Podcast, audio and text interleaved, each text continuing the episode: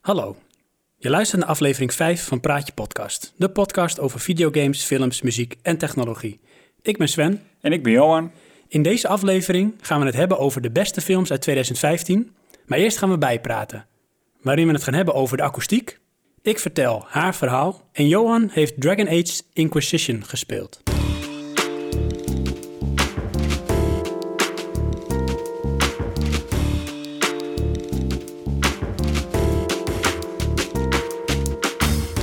Eh, Johan, Ja. ik zie je weer. Ja, Hey, inderdaad. eh, maar er is iets gebeurd met mijn sound cubicle. Ja. Ehm, zal ik dat subtiel vertellen? Nee, zeg het maar gewoon. Oké, het is een major disaster tot nu toe. Eh, het is, ehm, er staat inmiddels een enorme wand. Ja? Wat had moeten zijn in een cubicle. Alleen dat galmde te veel. Dus hebben we de wand of de cubicle toch maar opengesloopt. Ja, dus wat overblijft is eigenlijk een soort met ruïne die we dan soort bedekt hebben met stukjes foam en stukjes kleed En kussen. en kussens. Kussens. Maar ehm, we hebben wel een raampje. wel een raam en waarschijnlijk is de echo gewoon weer terug zoals van aflevering 1. Ja. Nee. Ergens in het midden. Oké, nou goed, weet je wat het is? Eh, het was een hele leuke middag Ja. dat ik die, die hokjes in elkaar had Een gezet. mooie vrije dag eh, aan besteed. Ja, maar weet je wat, het is ook een beetje therapeutisch. Ja. Weet je, dus dat, dat maakt niks uit wat je doet. Het, is, het, het gaat niet om de bestemming, maar de reis, Johan. Ja, dat ligt eraan hoeveel tijd je voor die reis hebt. Ah, Nou ja, ik had die, eh, die tijd had ik over die dag. Oké. En het voelde echt lekker. Ik had mijn eh, favoriete muziek op en eh, ik was eh, lekker gewoon aan het studderen. Hè, aan het punniken, als het ware. Oké. En eh, dat was gewoon een, een middag well spent, Ja. moet ik eerlijk zeggen. Maar ja, goed, eh, waar het voor eh, diende of doelde, dat is niet echt helemaal eh, behaald. Nee, nou, misschien is het eh, uiteindelijk resultaat eh, toch weer een verbetering. Ja, Gaan we ervaren. precies. En anders dan, eh, nou ja, met jouw editkunsten komt het toch helemaal goed. Ja, dat zal het zijn. Ja.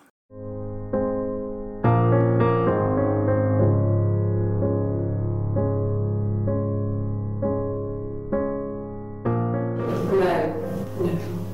I didn't murder my husband. You've got it wrong.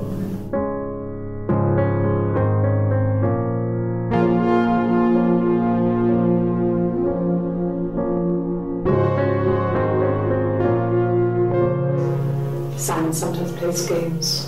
You know, climb the tower, save the princess. Ik wil het met jou gaan hebben. Over. Haar verhaal. Wat is haar verhaal? Niet mijn verhaal. Nee, het is haar verhaal. Ja, en in het Engels, her, Her story. story. Dus niet his story, niet my story, maar her story. Eh, weet je wat dat is? Ehm, nee. Het is een videogame. Oh ja. Ergens doet het een belletje rinkelen, maar ik eh, kan het niet plaatsen. Ik heb het gevoel dat het een bepaalde indie-titel is. Ja, dat klopt. Het eerste wat in me opborrelt is de vibe van ehm, eh, dat met die weerwolven. Weerwolven. Ja, die, De eh, Wolf Among Us. de Wolf Among Us, ja. De Wolf Among Us. Eh, de Wolf Humongous. Maar meer dan dat eh, weet ik eigenlijk niet. Oké. Ken je Sam Barlow? Nee. Dat is de broer van Gary, die zanger van Take That. Oh, oké. Die heet Gary Barlow. Ja. Maar is dat ook zo? Of dat- Nee, dat was niet zo. Oh, ik maar wou ze hebben wel zeggen. dezelfde achternaam. Ja. ja Sam er- Barlow? Er is natuurlijk maar één Barlow in de wereld, dus dan Dat moet is dat hem Sam. zijn. Ja. Ja. Maar eh, Maar Toch, toch... zit Nou, dan eh, met Gary, want dat was zijn broer dan. ja, dat is raar. Oké. Hm. Maar toch eh, heb jij onbewust eh, te maken gehad met deze man. Aha. Ik ga wat dingen opnoemen, dan weet je het meteen. Oké. Silent Hill Origins. Ja. Die is origineel uitgekomen op de PSP en later volgens mij als port op de PlayStation 2. Silent Hill Shared Memories. Dat is de Nintendo-versie. Ja, die Ja. wij hebben we toen op de gespeeld. Wii hadden gespeeld. Ja. Die had een dagje paar leuke uitgespeeld. gimmicks er ook in zitten. Gimmicks. Met, eh, dat, eh, dan werd je gebeld. En dat geluid kwam ook uit je, je dat zwaaiding. Ja. Dus ja, eh, de remote. De Wiimote. Ja. Dat hadden ze wel leuk gedaan. En er zat ook wel een beetje een, iets wat psychologische, ja, hoe noem je dat? Disturbing stijltje in. Ja, alleen ik vond het, ehm, eh, hoe moet ik dat zeggen? Het, eh, v- eh, het is niet de ervaring van deel 2. Nee, maar weet je wat? Dat, dat is niet te evenaren. Dat, Nee. zit, eh, dat staat bij mij ook op een soort met, ja, hoe noem je dat? Dat is een beetje als de herinnering. Daar, kan je, daar moet je niet aan zitten, maar je daar kan je niet dus ook niet meer tippen. Nee, nee, die is niet te evenaren. Nee, Maar eh, dat benaderde het wel, want het was wel echt weer Silent Hill. Er heeft daartussen wel eh, een aantal mindere delen gezeten en die Ja. was weer aardig. ja, en deze hebben we ook uitgespeeld. Ja.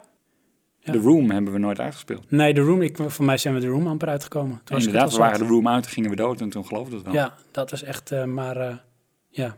We dwalen af, Ja. want Her Story. Ik heb Oh ja. nog steeds niet over Her Story gehad. Dat is een crime fiction game with non-linear storytelling. Oké, dat klinkt dus als optionele eh, gebeurtenissen. Bij je dan eh, maar een klein deel van het verhaal te zien krijgt. Nou ja, je vat het wel redelijk samen. Oké. Ik was eigenlijk wel redelijk van mijn stoel geblazen door dit spel. Oh, En het spel heb ik gespeeld op de iPad. aha. En hij is volgens mij ook op Steam verkrijgbaar voor de PC. Ja. En ehm, wat het is, jij eh, als speler neemt plaats achter een, eh, een computer. En eh, die computer die is aangesloten op een politiedatabase. En het mooie is, ze hebben gebruik gemaakt van die typische geluiden die je zeg maar, eind jaren 90 had met computers. Dat als de harde schijf draaide, dat je dat lekker hoorde trommelen. Ja. Nou goed, zo ziet ook een beetje dat scherm uit wat jij dan ziet als speler. CRT-scherm. Ja, Oké. en eh, je ziet dan eh, wat icoontjes, alsof het een soort Windows operating systeem is. Een eh, read me first tekstbestandje. Nou, daar klik je dan op, opent ook. En daar wordt je uitgelegd van, nou, eh, dit is een eh, politiedatabase en eh, deze politiedatabase eh, staat vol met videobestandjes. eh, Videofragmenten. En door, eh, met behulp van, van trefwoorden kun je dus bepaalde eh, fragmenten naar voren halen. En daarmee moet je dan aan de slag. En wat er dan gebeurt is, je hebt een, een, een soort zoekscherm. En daarin eh, vul je een trefwoord in, in het Engels. Eh, bijvoorbeeld eh, love, ik noem maar iets. hè, L-O-V-E. En dan krijg je een stuk of zes video's als resultaat. En ehm, wat je ziet zijn al die video's, daar zie je dezelfde vrouw in beeld. Dus je klikt op een video, video speelt af. Duurt ongeveer per video gemiddeld, nou ik denk eh, vijf seconden tot misschien een halve minuut. Daarin varieert het. En eh, het is steeds dezelfde vrouw. En wat je al heel snel door hebt, is dat het een politieverhoor is. Oké. En je ziet steeds haar reactie op een vraag die blijkbaar gesteld is. En ehm, het mooie is, daardoor ontstaat er een verhaal. En dat is, dat is best wel abstract, Ja, want ongeacht hoe je ze bekijkt. ongeacht hoe je ze bekijkt. Dus Maar het dat- kan heel goed zijn dat door mijn zoekopdracht Ja. ik een stukje film krijg te zien van 30 seconden... die zich ergens achter in het verhaal afspeelt. Of achter in het verhoor in dit geval. Ja, maar dat puzzel je dan zelf bij elkaar? Dat moet jij gaan ontdekken, ja. Het is daardoor is het non-lineair. En jij moet gaan ontrafelen als speler van wat is nou eigenlijk gebeurd? En wie is die vrouw en wat is het verhaal? Dus je wordt eigenlijk blanco erin gestuurd. En ik weet niet hoe ze het voor elkaar hebben gekregen, maar het lukt op een gegeven moment. Je bent een, nou, ik- ik was ongeveer een half uur aan het spelen, steeds aan het zoeken op trefwoorden. En dan ben je echt van, nou, als ik dit en tik, vind ik dan wat? Nee, er komen ook een aantal resultaten uit. En door al die kleine stukjes film, ja, ontpopte zich echt een verhaal waarin je wilt weten van hoe, hoe, eh, hoe zit dit? En op een gegeven moment ga je ook eentjes aan elkaar knopen. En dan weet je van, oh, dan moet ik misschien hierop gaan zoeken, want dan krijg ik waarschijnlijk een resultaat. En ja hoor, dan krijg je een resultaat. En zo ontpopt het verhaal zich steeds verder, waarin jij eigenlijk als speler ja, moet proberen te ontdekken wat er gebeurd is. Maar als eh, kritische bijstander hier nu. Hm. Wat is daar dan het spelelement in? Ja, goede vraag, want de, de gameplay Ja. is eigenlijk de zoekopdracht en het feit dat daar een resultaat uit komt of niet. ja. ja. Maar dan is de puzzel dus de volgende zoekopdracht verzinnen. Nou, noem het maar interactive storytelling. Het verhaal vertelt zich uiteindelijk toch wel, Ja. maar jij hebt wel invloed op de vorm en de volgorde waarin dat verhaal verteld wordt. En hoe meer jij ehm, grip krijgt op wat het verhaal is of wat er aan de hand is, hoe gerichter je kan zoeken. Ja. Ik weet En- niet of ik dat leuk zou vinden. Ja, dat moet je echt ervaren. Oké. Want eh, wat je als een soort hulpmiddel hebt en op een gegeven moment... Nou, ik moet het eigenlijk niet gaan verklappen, denk ik, want dan Nee, heb dat je moet het je door. niet Er zitten een aantal dingen in waardoor je eh, een idee hebt hoe en waar je in het verhaal zit. Oké, maar vergelijk je dit nou met een game, een boek lezen of een film kijken? Alle drie. Oké. Dus er zit wel degelijk gameplay in. En dat is het feit van ik geef een zoekopdracht en daar komt al dan niet een resultaat uit. Dat is Ja. een beetje het spel wat je speelt. Eh, er zit zeg maar het, het spannende verhaal van een boek of een film zit erin. En het is allemaal live action eh, video. Dus dat is dan zeg maar een beetje het videodeel erin, de film. Oh, het is echt gefilmd gefilmd. Ja, dat heb ik misschien niet duidelijk uitgelegd. Het is allemaal echt gefilmd. Er speelt één actrice, dat is eh, Viva Seifert. En eh, zij acteert ook heel goed. En door haar manier van acteren, nou, geloof je in die setting dat het, dat het zo kan zijn. Hè, want als iemand heel slecht acteert, dan, dan is het verhaal ook wel heel slecht te volgen. En dan, dan geloof je het ook misschien niet zo. En eh, dit eh, hield mij echt wel een beetje zeg maar, op het puntje van mijn stoel. En ik wilde echt weten eh, hoe het verhaal zich zou ontpoppen. Ook al heb ik misschien al delen van het einde al als eerste gezien, hè, want het hangt van je zoekopdracht af. Maar ik wilde gewoon weten hoe zit het, ik wil alles weten. En het is me ook gelukt. En hoe lang eh, duurt de game dan eigenlijk? Effectief? Nou, hangt er vanaf hoe, hoe handig je zoekt. Maar ik eh, heb hem in één keer uitgespeeld. En dat heeft me een avondje geduurd. Ik denk dat ik drie, drieënhalf uur bezig ben geweest.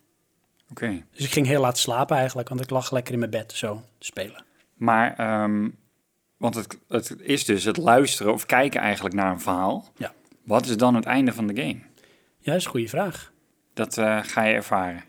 Ja, laat ik, er gewoon, ik, kan, ik kan het zeggen zonder te verklappen, maar dan ben ik toch bang dat ik te veel prijs geef. En dat wil ik aan de, de luisteraars en ook aan jou wil ik dat overlaten om dat zelf te ervaren. Ja.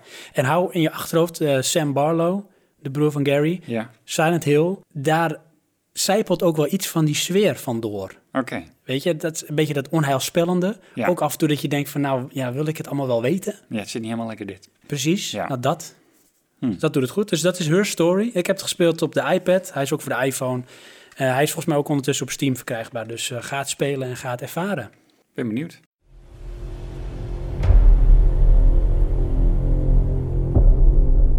Without you, there is no Inquisition.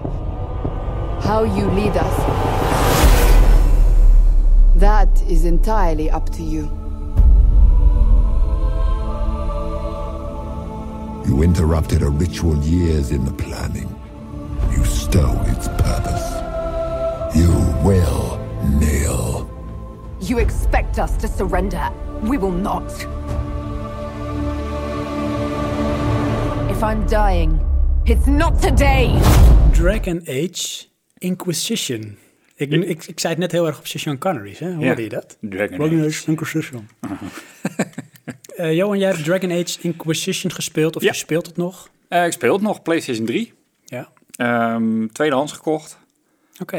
Ik ehm, had ja, toch wel een paar reviews gezien en mensen waren wel enthousiast. En ik ben toch wel een beetje een fan, denk ik, van Oblivion of Skyrim, de Elder Scrolls. Ja. Alleen de online variant, ehm, ja, dat, dat trekt me dan eerlijk gezegd niet zo. Oké. Het, ehm, ja, dat zou ik dan samen moeten spelen met anderen, mijn broertje of iets, eh, maar die, eh, ja, die vindt het niks. En dan denk ik, dan is dit eh, de, ja, eigenlijk de vuller voordat eh, de volgende Elder Scrolls uitkomt. Want is eh, Dragon Age is dat singleplayer? Ja, Oh, echt waar? ja. Oh, ik dacht dat is allemaal multiplayer of zo. Eh, nou, er zit wel een multiplayer in, maar daar heb ik nog niet eens naar gekeken, dus ik weet niet wat het echt inhoudt. Oké. Eh, je bent wel eh, vier man in je uppie. Vier man in je up. Ja, dus je bestuurt vier lui tegelijk. Oh, werkt het wel? Nou ja, eigenlijk effectief ben je gewoon één van die vier en de andere drie lopen mee. Zijn de NPC's wel een beetje handig of lopen ze vooral in de weg? Nou, nee, nou, ze lopen niet echt... Ja, heel af en toe lopen ze in de weg, dus dat valt wel mee. eh. Eh, en in je uppie haal je het niet, want uiteindelijk gaat het om eh, vechten... en je hebt toch wel hun eh, eh, vuur of vechtkracht nodig. eh. Ja, In en het spel. Dragon Age Inquisition eh, Ja. is volgens mij eh, de deel. zoveelste uit een reeks. het derde deel, volgens mij. Derde deel. Kun je een beetje kort uitleggen waar het verhaal over gaat?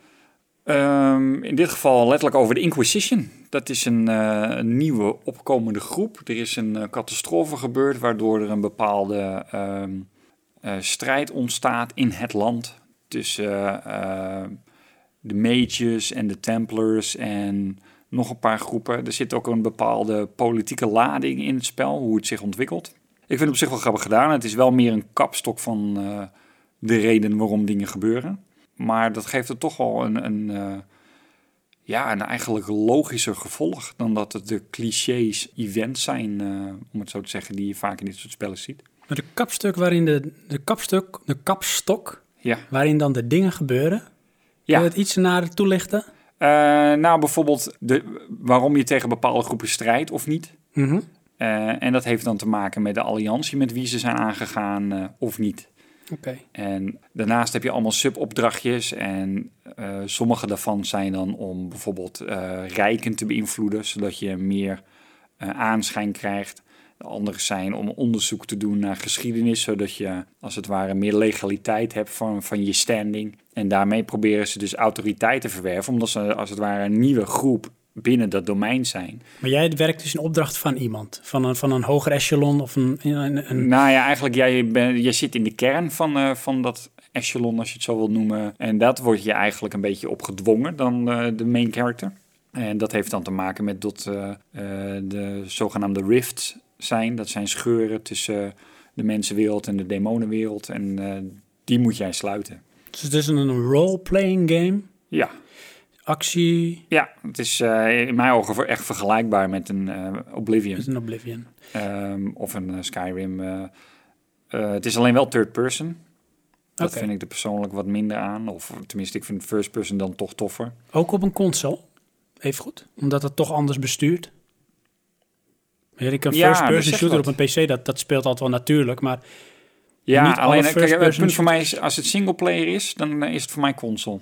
Moet ik zeggen, ik eh, zal niet zo gauw een Call of Duty op mijn Playstation gaan spelen of iets. Eh, en een Skyrim heb ik toch wel helemaal op mijn Playstation gespeeld. eh. en die ja, leunt zich toch meer voor PC dan, zou je denken. Maar ja, ik had er geen last van. eh. oké. Want kon je die ook eh, niet in third-person spelen? Of was het echt- Skyrim, ja, Ja? je kon uitzoomen. Ja, precies. Ja. Oké, maar dit is alleen maar third-person. Nou, dat speelt eigenlijk altijd wel eh, lekker weg toch op een eh, console. Ja, ja het is ook eh, toegankelijk qua besturing. Ik vind het soms iets te toegankelijk. In de zin van je ontwikkelingen vind ik niet echt eh, bijdragen van... oh, nou heb ik echt iets nieuws, iets tofs. Wat ik in een Skyrim dus wel heb. Daarnaast is het een behoorlijk buggy spel.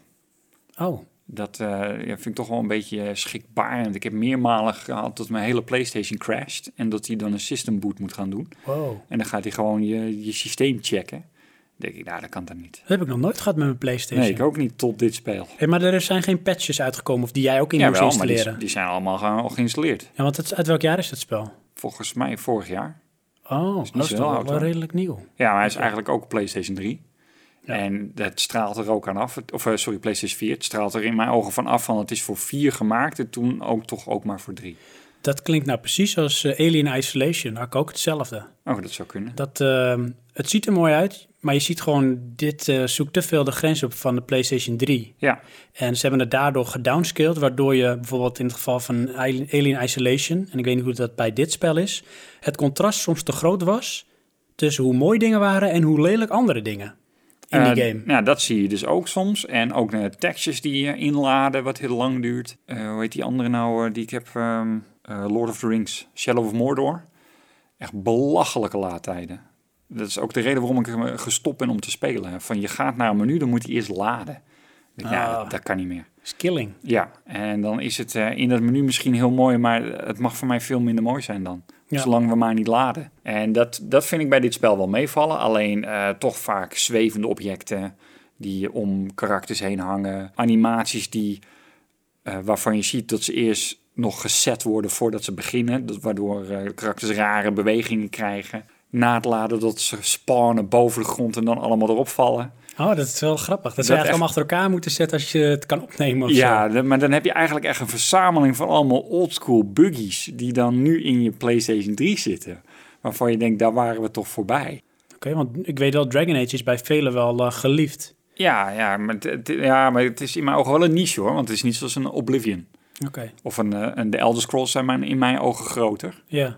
Ja, ik weet niet. Ik, ik, eh, samenvattend vind ik het een leuk spel. En het is leuk genoeg. Ik blijf het ook gewoon eh, nog wel spelen. Eh, ik heb het nog lang niet uitgespeeld. Ja, Hoe ver zit je? hè? Denk je, nou, je weet wel hoeveel tijd misschien je erin hebt gestoken, maar ook hoeveel procent van het spel je al eh, Op gespeeld hebt. Oh, procent geen idee. Want ik, nou, ik, ik denk dat ik zo'n 20 uur in heb zitten nu. Oké, Ehm, nou, waarschijnlijk wel langer.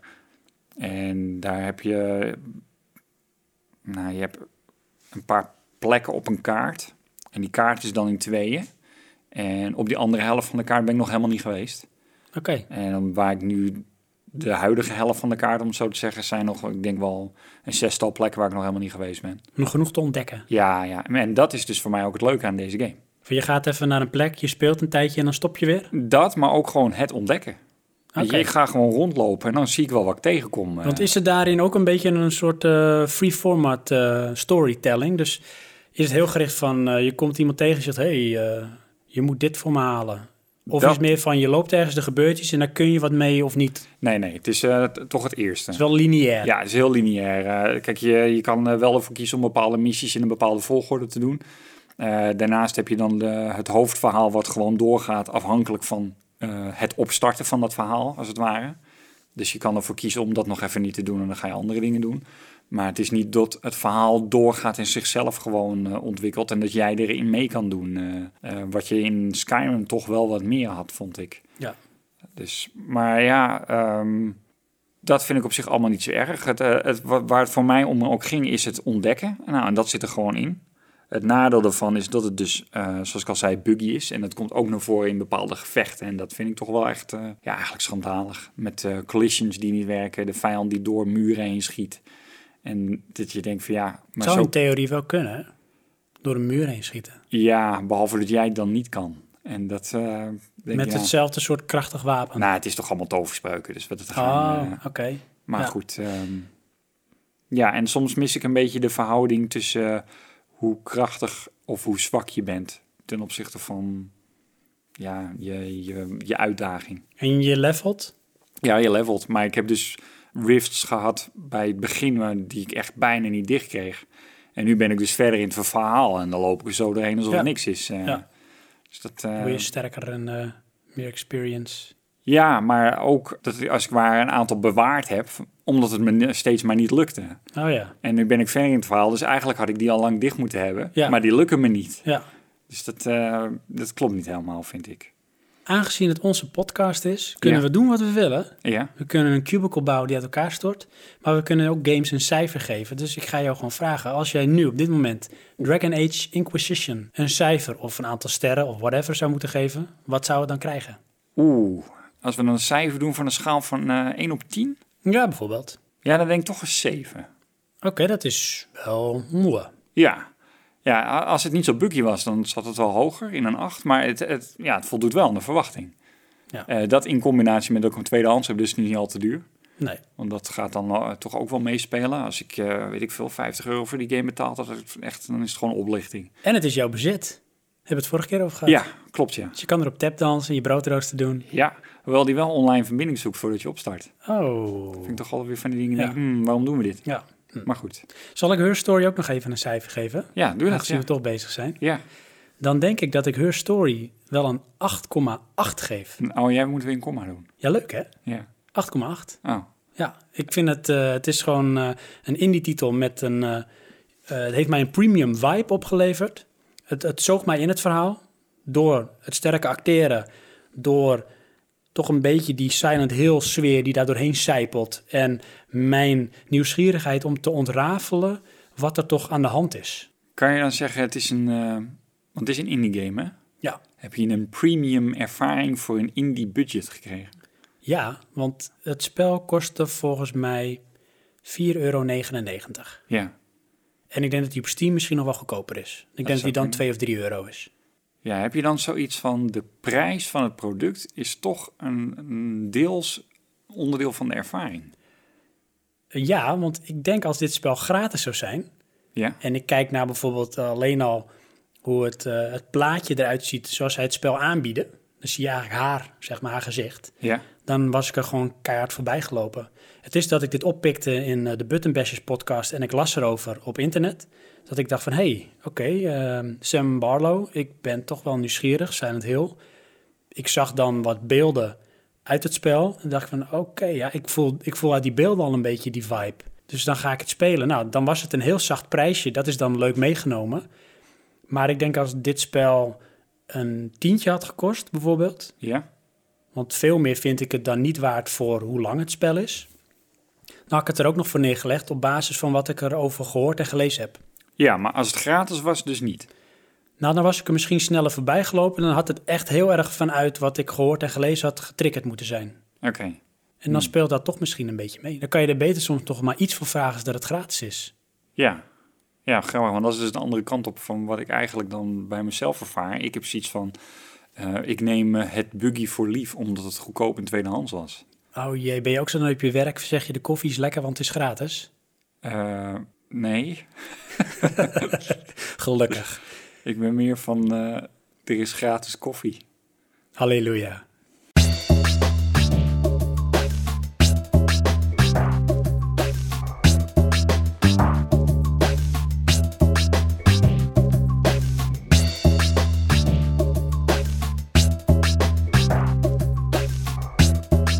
Nou, Johan, Even bijgepraat. Ja. Dat is even ook voor onze luisteraars. We wilden toch, eh, wij, wij plaatsen graag dingen in hokjes als het onszelf niet is. Dat is niet helemaal gelukt. Dan maar gewoon alles wat wij behandelen in onze podcast. Dus vanaf nu is ehm, het eerste deel van onze podcast, dat heet Even bijpraten. Dat hebben we nu gedaan. We zijn weer eh, up-to-date.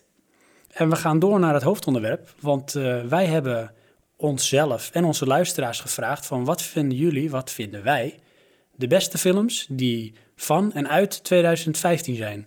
Dus laten we doorgaan naar het hoofdonderwerp met de beste films uit 2015.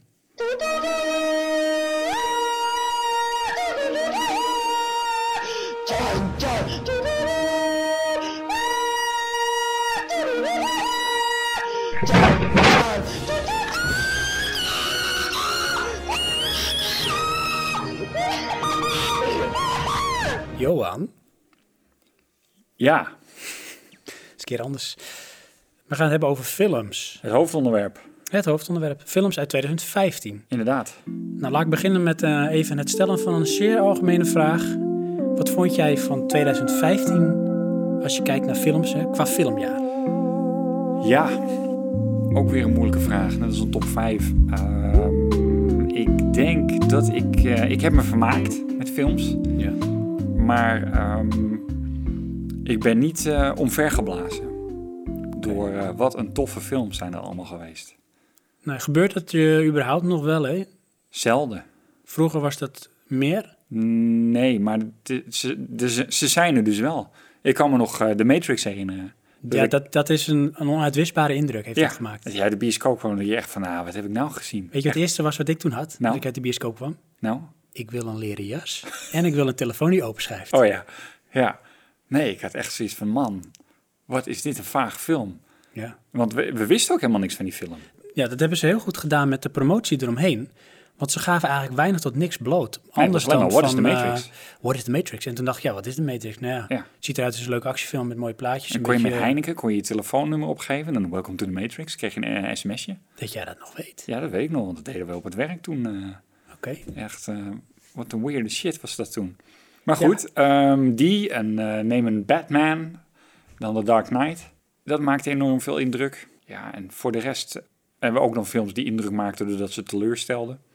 Ja, nee, absoluut. Niet eh, voldeden aan de verwachting. Ja. En dat zijn er vaak toch meer, helemaal tegenwoordig. Ook dus in eh, 2015 voor Ook jou. in 2015, ja. En eh, de films die jij hebt gekeken, waren die met name in de bioscoop? Of waren dat, was dat thuis? Eh, ja, merendeels thuis. Ook wel in de bioscoop gekeken. Eh, toch wel een aantal grote, denk ik dan. Eh. Ik denk dat ik, ehm, even kijken, in 2015 nul keer naar de bioscoop ben geweest. Meen je dat nou? Ja, Nou, je bent toch ook met mij naar de bioscoop geweest? naar welke film? Was dat 2014? In het Steller. Dat was Ja, 2014. dat was 2014 Ja. alweer. En dat vond ik ook een fantastische film. Oh, Ja, maar, Maar ik ben een zakker voor Ridley Scott. maar dat is toch niet... In het dat Steller is niet eh, Ridley Scott. geen Dit Ridley was, Scott, dat is eh, Christopher Nolan. ja, ik ben wel een zakker voor Christopher Nolan. Maar ik had nu Christopher wel Nolan, eh, ja. zoiets van, wat is dit voor een einde, jongens? Nee, weet je waar ik mee in eh, war ben? Nou, Met de Prometheus. Want Prometheus. dat is Ridley Scott. Maar dat is het jaar daarvoor. Dat was het jaar daarvoor, dus Dit jaar, 2013. eh, Ridley Scott was The Martian. Klopt.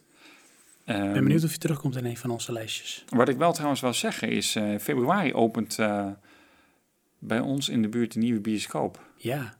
En daar heb ik wel zoiets van, ja, heb ik eigenlijk wel zin in. ja, hij is ook echt vet dichtbij bij jou. Ja, ik heb echt zoiets, ja, misschien moeten we gewoon een membership nemen. Dat we gewoon, weet je wel, wekelijks naar de bioscoop kunnen. Oh. Dat Of- jij daar tijd voor hebt, hé. Nee, daar heb ik geen tijd voor, maar dat doet het er niet toe. Ik wil dat ook. ik wil dat het kan. Ja. Dus, maar goed, dat eh, moeten we dan even Ik ben benieuwd. Het is volgens mij van JT. Die zit ook in Heerdegewaard. Oh, ik weet niet. Ik weet wel dat mijn mijn vrouw heeft inmiddels alweer een coupon voor een gratis drankje. Kijk, goed geregeld. Ja. Ja. ik weet wel dat bijvoorbeeld eh, wij hebben in de buurt, bij ons dan, Hip Schagen. Vind ik echt een hele gezellige bioscoop. Dat is in mijn ogen eh, hoe een bioscoop moet zijn. Ja. Het is knus, het heeft tapijt. eh, mensen zijn vriendelijk, hangt een goede sfeer. En als je daar bent, heb je echt zin om, om naar de film te gaan. Ja, maar weet je wat ik ook altijd vind wat in de bioscoop moet zijn? Gewoon eh, bewaking en autoriteit. Van als de lui zijn die kloten gelijk eruit gooien. Dan moet je naar Schagen, want daar is geen gekloot. Want Nee. dat was de reden waarom ik op een gegeven moment niet meer, en ik noem het ook gewoon, naar Heerdegewaard ging. Daar was altijd wat aan de hand. Ja. Nou ja, en dat is het dus een beetje. eh, In Scha- je hebt gelijk, in Schagen is dat niet zo, maar dat is in mijn ogen meer door eh, eh, het publiek wat komt. Ja, En eh, ik vind dat als je zoiets runt, dat je gewoon dat moet afdwingen. Ja, alleen weet je wat het is? Kijk, als je dat eh, realiseert door eh, mensen met zo'n veetje op een shirt voor de deur neer te zetten, dan heb ik het idee dat ik naar een eh, gevangenis ga en niet naar een bioscoop. Oh, daar heb ik totaal geen les van. Oké, nou, Interesseert dat, me dat, echt dat, dat helemaal niks. eh, doet is afbreuk aan de sfeer voor mij. Oh, nee, voor mij dat niet. verwacht ik meer in een Amsterdam of in een eh, Utrecht. In een grote stad. Ja, maar ik hoef ook geen grouphug met eh, de lokale bioscoop. Het is meer voor mij, eh, ik betaal om een film te kijken. En dan eh, verwacht ik dat die exploitant ervoor zorgt dat ik gewoon die film kan kijken. Ja. Zonder eh, al die eh, sores eromheen en mensen waar je, waar je last van hebt. Dat is eigenlijk ook Ja. een reden waarom bijvoorbeeld als wij naar Schagen gaan, dat ik altijd kies voor eh, de VIP-plekken. Want eh, voor onze luisteraars, dan zit je dus aan de zijkant van de zaal, maar dan zit je op een soort balkon. Ja. En daar zit je dan ook eigenlijk een beetje met z'n tweeën, soms misschien met z'n vieren, maar that's it. En dan kijk je neer op het pleb. Ja, het gewone precies, volk. los van het gepeupel. Nou, dat vind ik heerlijk, want ik, ik kan er niet tegen als, eh, als ik eh, mensen hoor kletsen tijdens een film... of eh, irritant lopen doen of misschien te hard ademen. Dat wil ik allemaal niet. Oh ja, nou, dat ademen kan ik nog wel mee eh, leren leven, maar voor de rest moet je wel stil zijn. Ja. In Horen is ook een nieuwe bioscoop neergezet Oh, dat weet ik niet eens. bij een Van der Valk. Oké. En die hebben Dolby Atmos. Oh, maar die van ons ook. Oh, echt waar? Die in Dat Alkmaar is krijgt ook eh, echt Dolby gaaf. Atmos. Dat is echt gaaf. Dat schijnt dat je dan, hè, als je druppels hoort vallen... dat ze echt gewoon, als het ware, naast je vallen. Oh ja, maar dat heb ik thuis ook hoor. Met mijn, eh, wat is het, Dolby Digital DTS. Ja, maar Dolby Atmos gaat echt even verder. Want die doet dus ook het effect van geluid wat dan van boven naar beneden komt. Want zo zijn die speakers zijn ook boven geplaatst en alles. Dus je zit echt helemaal in het geluid. Ja, maar goed, hè, op een gegeven moment is het goed goed. Behalve voor Steve Sven. Steve Sven is nooit goed genoeg. Nee. Nee, perfectie is eh, benaderbaar, maar niet haalbaar. Speaking of perfectie is benaderbaar niet haalbaar, Hmm. dan moet je Burnt kijken.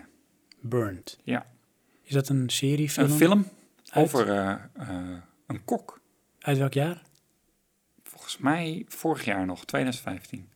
Oh, dus daar zit hij in je lijstje. Hij zit niet in mijn lijstje. Oh, maar waar moet ik hem dan toch kijken? Oh, Omdat eh, die kok die streeft perfectie na. Oh. Drie Michelin. Dan moet ik mezelf wel in herkennen. Eh, misschien ergens, ja. Wauw. Oké. nou, die, eh, die ga ik onthouden. Die heb ik niet gezien. Staat ook niet in mijn lijst. Ook niet in de films die ik überhaupt heb gezien eh, dit jaar. Want eh, voor de statistieken, ik heb dit jaar dus nul keer de bioscoop bezocht. Maar ik heb wel elf films gezien uit 2015. Oké. Ja, ik weet niet hoeveel ik er in totaal gezien heb. Ik heb een eh, top 5 gemaakt. Ja, ik heb daar wel een top 5 uit eh, gemaakt. Gaan we straks behandelen. Ik vond het ook een eh, matig filmjaar. Er was Ja. niet heel veel wat mij ook achterover eh, deed slaan. En dat lukt bij mij niet heel snel, maar dat lukt toch wel hoor. Ik kan toch wel snel in een verhaal meegezogen worden als het verhaal dat doet. Ja, dan vind ik het al snel een, een goede of een meeslepende of een interessante film. Een film is in mijn ogen echt goed als ik achteraf bijvoorbeeld daar nog veel over na moet denken. Juist. Dat, eh, exact dat. Daarnaast eh, heb ik de gradatie van ik vond het vermakelijk genoeg. En de gradatie van eh, ik ben toch wel geraakt door deze film... aangezien ik mij op een bepaalde manier inleefde. En dat heeft dan meestal te maken met geweld wat iemand aangedaan wordt of overkomt... waarvan ik denk, dat is echt niet tof. Oké. En dan, heb je, dan krijg je dus dan dat ongemakkelijke gevoel van. Ja, dat, als ze dat kunnen realiseren inderdaad, dan, eh, dan doen ze het goed. Ja, en dan heb ik het niet over horrorfilms waarbij eh, de boel er, eh, eruit spat, maar gewoon dingen die gebeuren. Ja, dus Bijvoorbeeld, misschien meer eh, wat het psychologische effect daarvan kan zijn. Ja, Dus je kan je inderdaad erin leven en dan denk je, oh, dat is echt heel erg. ja. ja maar ook eh, iets simpels van je, van je hand tussen de deur hebben. Dat je denkt, oh, dat doet echt zeer. Ja. En als het met zoiets simpels mij al beweegt dat ik dat denk, denk ik, ja, dan is het toch wel een goede film Ah, Oké, eigenlijk. oké. Wil je nog wat, wat, eh, wat feitjes of algemeenheden over 2015 horen ten aanzien van films? Ehm, ik denk dat jij staat te popelen om het mede te delen, dus doe maar. Want als jij nee zegt, hè, wat zou er dan gebeuren? Ik denk dat je me dan negeert en toch gewoon gaat vertellen. Dat klopt, want dan knip ik het er gewoon uit. Ehm, Maar de- goed. de- nou, ehm, er zijn een aantal films, ik heb er hier drie, die heel veel hebben opgebracht. Dat zijn ook zeg maar de drie films die het meest hebben opgebracht in 2015. Oké, Eh, heb je, zou je kunnen gokken? nee, want ik kan ze zien. Dat is op de derde plaats eh The Avengers, Age of Ultron. Die heeft e- 1,4 miljard dollar opgebracht. Ja, en wat denk je dan? Vind je dat waard? Laat ik het anders zeggen, gun je het ze? Oh jeetje, dat heb je ook vorige keer gevraagd. Ja? Ja, kan ik tijdens meteen, ja. eh, digitale distributie, weet je, als je, of ik het een Steam of ik het ze gun. Dat ze ja, zoveel precies. geld Maar dat vind ik verdienen. toch wel een eh, nuance. Nou, weet je, wie zijn ze? Dan denk ik van, ehm, het gaat er niet zozeer om ze, maar meer in de zin van als je dan kijkt naar het product, ehm, had het jou, jou genoeg geëntertained dat je denkt van nou oké, die 1,4 eh, miljard of wat is het, die, eh, die hebben ze toch wel verdiend. Ja, en, maar dat vind ik bij eh, die Avengers ben ik dan wel een klein beetje gekleurd. Hoewel ik in deze wel ge- teleurgesteld eh, was. Hij staat ook niet in mijn lijst. Eh, ik vind die Avengers altijd staat gewoon synoniem voor vermaak. Dus ik Ja. weet zeker, die film die duurt twee uur. En in die twee uur dan heb ik geen seconde dat ik denk, eh, hoe laat is, het- is die film al af? Dan Ja. denk ik van, wat wordt de volgende scène? Oh, dat is wel grappig, want ik had dat dus bij de Avengers wel.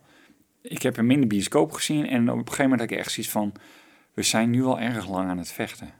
Nou, En dat is toch wel uitzonderlijk dat ik dat heb in films. Nee, dat had ik bij die niet. Dus ik vind het in deze opzicht, eh, ja, dan is het die 1,4 miljard is het eh, waard. Oké. Ja. Op de tweede plek, nou, die kun jij misschien wel voordragen. Ja, anders. Furious 7. Furious 7. En dat is natuurlijk met de wijlen, what's his name? Paul Walker. Paul Walker. Paul Ik, Walker, eh, may he rest in peace. kon hem verder niet. Ja, tenminste, ik kon hem wel, maar niet echt dat, ik, eh, dat hij op mijn lijstje stond van acteurs die ik leuk vind of zo. Ook niet op een lijstje van acteurs die ik niet leuk vind. Dus dat. ja. Denk je dat zijn overlijden heeft bijgedragen aan de opbrengst? Tuurlijk. Want dat, dat creëert iets wat het magisch maakt, of dat mensen er ook in één keer Dat. van en horen. er wordt een liedje omheen gehangen en dat, dat wordt nog eens geëikt op eh, eh, het afscheid met hem vanuit de film dan. Maar dat is dan toevallig dubbel.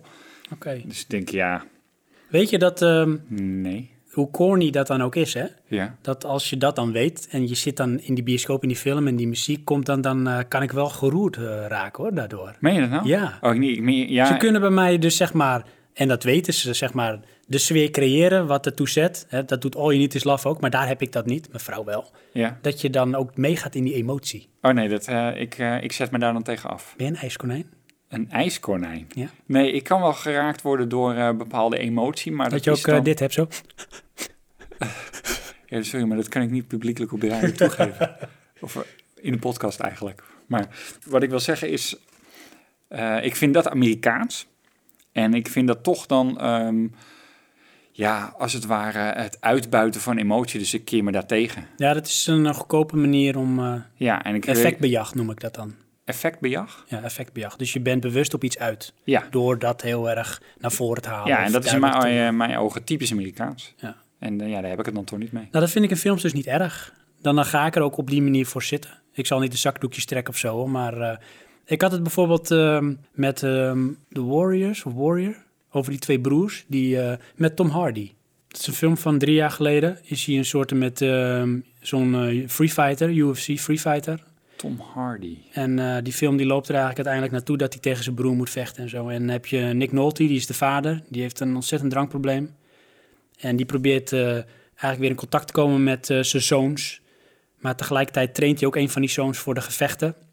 Maar heette die Warriors. Maar daar kan het niet meer plaatsen. zat op een gegeven moment echt gewoon een scène en was ik echt wel ge- ontroerd. Dat dacht ik echt van ja, weet je, dat, dat werkte ook echt helemaal daar naartoe. En dan dacht ik van dat hebben ze toch goed gedaan. Oké, ik eh, ja, kan die film niet voor me halen. Ik weet niet of ik hem gezien heb. Nou, da- als je die niet gezien hebt, is dat wel een, een aanrader. Ja, alleen maar zodat jij kan zeggen van zie je nou wel dat jij ook geroerd wordt. Ja, Ja, Hey. ik, ik denk het niet. Ik zeg waterlanders, een brok in mijn keel. Ja. Dan moet ik hem met mijn vrouw kijken en dan kan ik het op haar afschrijven. Dat eh, kun je doen, ja. ja. Of je neemt een Fisherman's Friendje. Ja. En op nummer 1, Ja, nummer 1, Jurassic World. Jurassic World. Die staat wel in een van de lijstjes, volgens mij, van een van onze luisteraars. Dus dan horen we Inderdaad. er nog iets meer over. Eh, heb jij hem gezien? Ja. En even in een notendop zonder er te- al te diep ingaan. Wat vond je ervan? Ehm, eentje volgens het boekje. Oké. En dat eh, dus zowel negatief als positief. Te gemaakt, maar wel entertainment. Entertainment, hè? Ja. Alsof je naar, zeg maar, dat attractiepark toe gaat. Behalve het probleem waar ik het dus weer mee eh, had. En dat vond ik dan toch ook weer te gemaakt. En dat is voor mij ook weer Amerikaans. Ze moeten nog een keer vechten. Ze moeten toch weer even dit doen. Ja. En dan denk ik, ja, is te geëikt. Ik ben in staat om deze film in één vol zin samen te vatten. Maar ga ik niet doen. Maar dat heb ik toen wel een paar keer gedaan toen mensen ernaar vroegen van eh, waar gaat het over? Oké, maar dat ga je niet doen, want je wilt het niet verklappen? Of, eh? Nee, dan verklap ik het. Oké, ja, nee, dan moet je het niet doen. Nee. Ik heb, maar- Het ligt wel op mijn puntje van mijn tong om het te verklappen. hè? Ja, weet ik ik, kan het maar- ook verklappen en het er gewoon uitknippen. hè? Nee, verklap het maar niet. Ah, oké. ja. dat doen we maar niet. ehm, vond je het een, een, g- een acceptabele film, een goede film? Of eigenlijk eh, klassificeer je dit als bagger? Nee, s- ik vond het geen bagger. Ik denk dat ik mijn mening eh, verder ga verkondigen als we hem uit het lijstje van de luisteraar gaan behandelen. Oké, Want dan eh, kan ik het misschien met wat hij daar ook over heeft gezegd onderbouwen, of Ja. niet. Maar hij heeft, hij heeft me niet teleurgesteld, maar ook zeker niet eh, van mijn stoel eh, geblazen. Dus hij staat, hij staat ook niet in mijn lijst. Nee, oké. Society only tolerates one change at a time. The first time I tried to change the world, I was hailed as a visionary. Second time, I was asked politely to retire. Er zijn ook mensen overleden, Johan. Ja. Eentje staat hier niet in, maar die is ook dit jaar overleden. En eh, dat is ook eigenlijk een, eh, een semi-acteur. David Bowie, Ja, Labyrinth, inderdaad. En ehm, eh, hoe heet die nou met die goochelaars? die En goochelaar. daarin zei je Tesla. Oh, is dat ehm The Prestige? Ja. En hij zat volgens mij ook in Zoolander. Klopt, ja. Ja, en er zitten nog wel meer films volgens mij hoor. Maar ja, Ja. ik denk dat dit wel een beetje de, de grootste zijn die wij kennen dan. Inderdaad, hij heeft ook in een game gespeeld, The Nomad Soul. Klopt, ja. Hè? Oh, Eh, New, Omicron. Asians, New Angels of Promise, heette dat nummer? Ja, Omnicron. You Ja. didn't see it coming. Ja, precies. Angels of Promise. ja, ik vond het echt tof. Ja. Ja. Maar ja, die is dus helaas eh, niet meer onder ons. Nee, apart. Ja, heel apart. Eh, er zijn ook andere acteurs in 2015 zelf en regisseurs overleden. Ik heb er twee opgeschreven. Dat is eh, Christopher Lee. Ja. Ja, een, een charismatische acteur. Mm, Wel ja. een beetje een, een, een- noem je dat, een, een, een altijd bepaalde type spelen. Ja, maar ik vond wel dat hij charisma had. Oh nee, vond ik niet. Zat misschien ook in zijn stem of zo. Misschien. Ik, eh, ik vond het geen slechte acteur, om het zo te zeggen. Maar eh, of dat is iets van, eh, vanuit mijn jeugd, dat ik eh, The Man with the Golden Gun eh, te vroeg gezien heb. Maar ik, eh, hij heeft voor mij altijd dat eh, uitgestraald. Vond je dat eng bedoel je dan? Nou, meer als slecht. Oh, slecht. Ja. Als in van, wat een slecht, eh, wat een bad guy of gewoon Ja. slecht. Nee, wat een slecht persoon. eh. Oh ja. en ja, ik, ik weet niet, dat heeft hij voor mij altijd een beetje gehad. Eh, en Wes Craven, Ja, regisseur. Nightmare on Elm Street. Wes Craven's New Nightmare. Ja, altijd wel eh, typische films. Dat was wel het genre waar ik altijd wel heel erg door geïntrigeerd was eh, eh, in mijn puberteit. Ja, maar dat is toch wel, denk ik, ook een beetje voorbij. Ja, ja die stijl, hè, het, zeg maar de easy scares door gewoon eh, ja, enge mensen, bloed. Dat scoorde toen wel makkelijk en goed. Ja. Dat deed het wel, hè? De screams, eh, zeg maar, eh, uit die tijd. Want Inderdaad, Scream ja. is toch ook van Wes Craven? Volgens mij wel, ja. Ja. Ja, vond ik Vond dat ik ook toch echt wel weer wel een toffe verfrissend film. toen. Dat was die blies het genre ook weer op een of andere manier Ja. in die tijd weer nieuw leven in. Ja, inderdaad.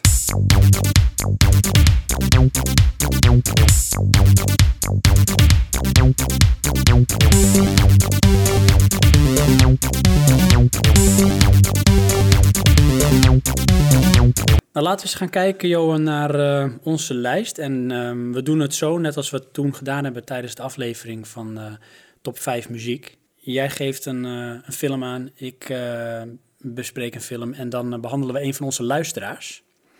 Ik heb Ja. er wel een bepaalde volgordelijkheid in aangebracht. Ik weet niet of jij dat hebt gedaan met je toplijstje. Nee. Nee, ik heb eigenlijk vooral gezocht van eh, welke films vind ik de moeite waard.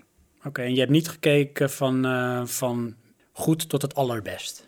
Ik had wel die intentie van eh, dit is de allerbeste film, maar uiteindelijk kon ik die keuze niet maken. Oké, En dan eh, is het van ja, maar kan ik zeggen dat ik deze beter vind dan die andere? En eh merendeels eigenlijk toch niet. Dus ik, eh, wat dat betreft eh, zijn het voor mij gewoon films die ik wil benoemen. nou ja, goed. Eh, zullen we eerst eentje uit jouw lijstje pakken? Is goed. Eh, dan begin ik toch met Spectre. Spectre, James Bond. Inderdaad. This organization. Do you know what it's called? Its name is Spectre.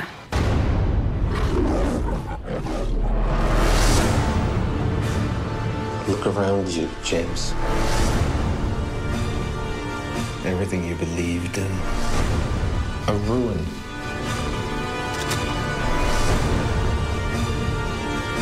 Why did you come? I came here to kill you. In de bioscoop gezien. Ja? Eh, heb je hem gezien? Nee, ik heb hem nog niet gezien. Wat? Ja, ik wil hem ook echt. Deze wil ik, maar ik weet niet of het nog kan hoor. Op het moment van opnemen zitten we begin januari. In de bioscoop? Draait hij nog in de bioscoop? Geen idee. Ik wilde het wel, ik had ook intentie, maar het kwam er niet van. Oh ja, nee, ik eh, werd uiteindelijk eh, toch een beetje gepusht door mijn vrouw. Gelukkig weer. Want ik wil het dan wel zien, maar dan ben ik eh, niet ondernemend genoeg om hem ook te gaan kijken. Ja, ik, ehm, ik heb er weer een beetje moeite mee, zoals ik wel meer met films heb. In de zin van het voldeed toch niet echt aan de verwachting. En wat was die verwachting? Beter dan de vorige. Maar Van- vond jij die niet zo goed of hoopte je dat, je, dat deze nog beter was? Ik hoop dat het gewoon altijd beter wordt natuurlijk. Oké. En ik vond hem vooral eh, vergelijkbaar met, ehm, eh, hoe heet die nou, Skyfall. Oké, die vond ik wel goed. Eh, ja, maar ik vind dat niet de beste. Nee, niet met hem als James Bond. Dat bedoel ik dan, ja. En welke vind je dan wel van hem Eh, het beste? dat is Casino Royale. Ik ook. Heeft Dus zijn toch zijn de beste introductie sfeer. als James Bond. Ja.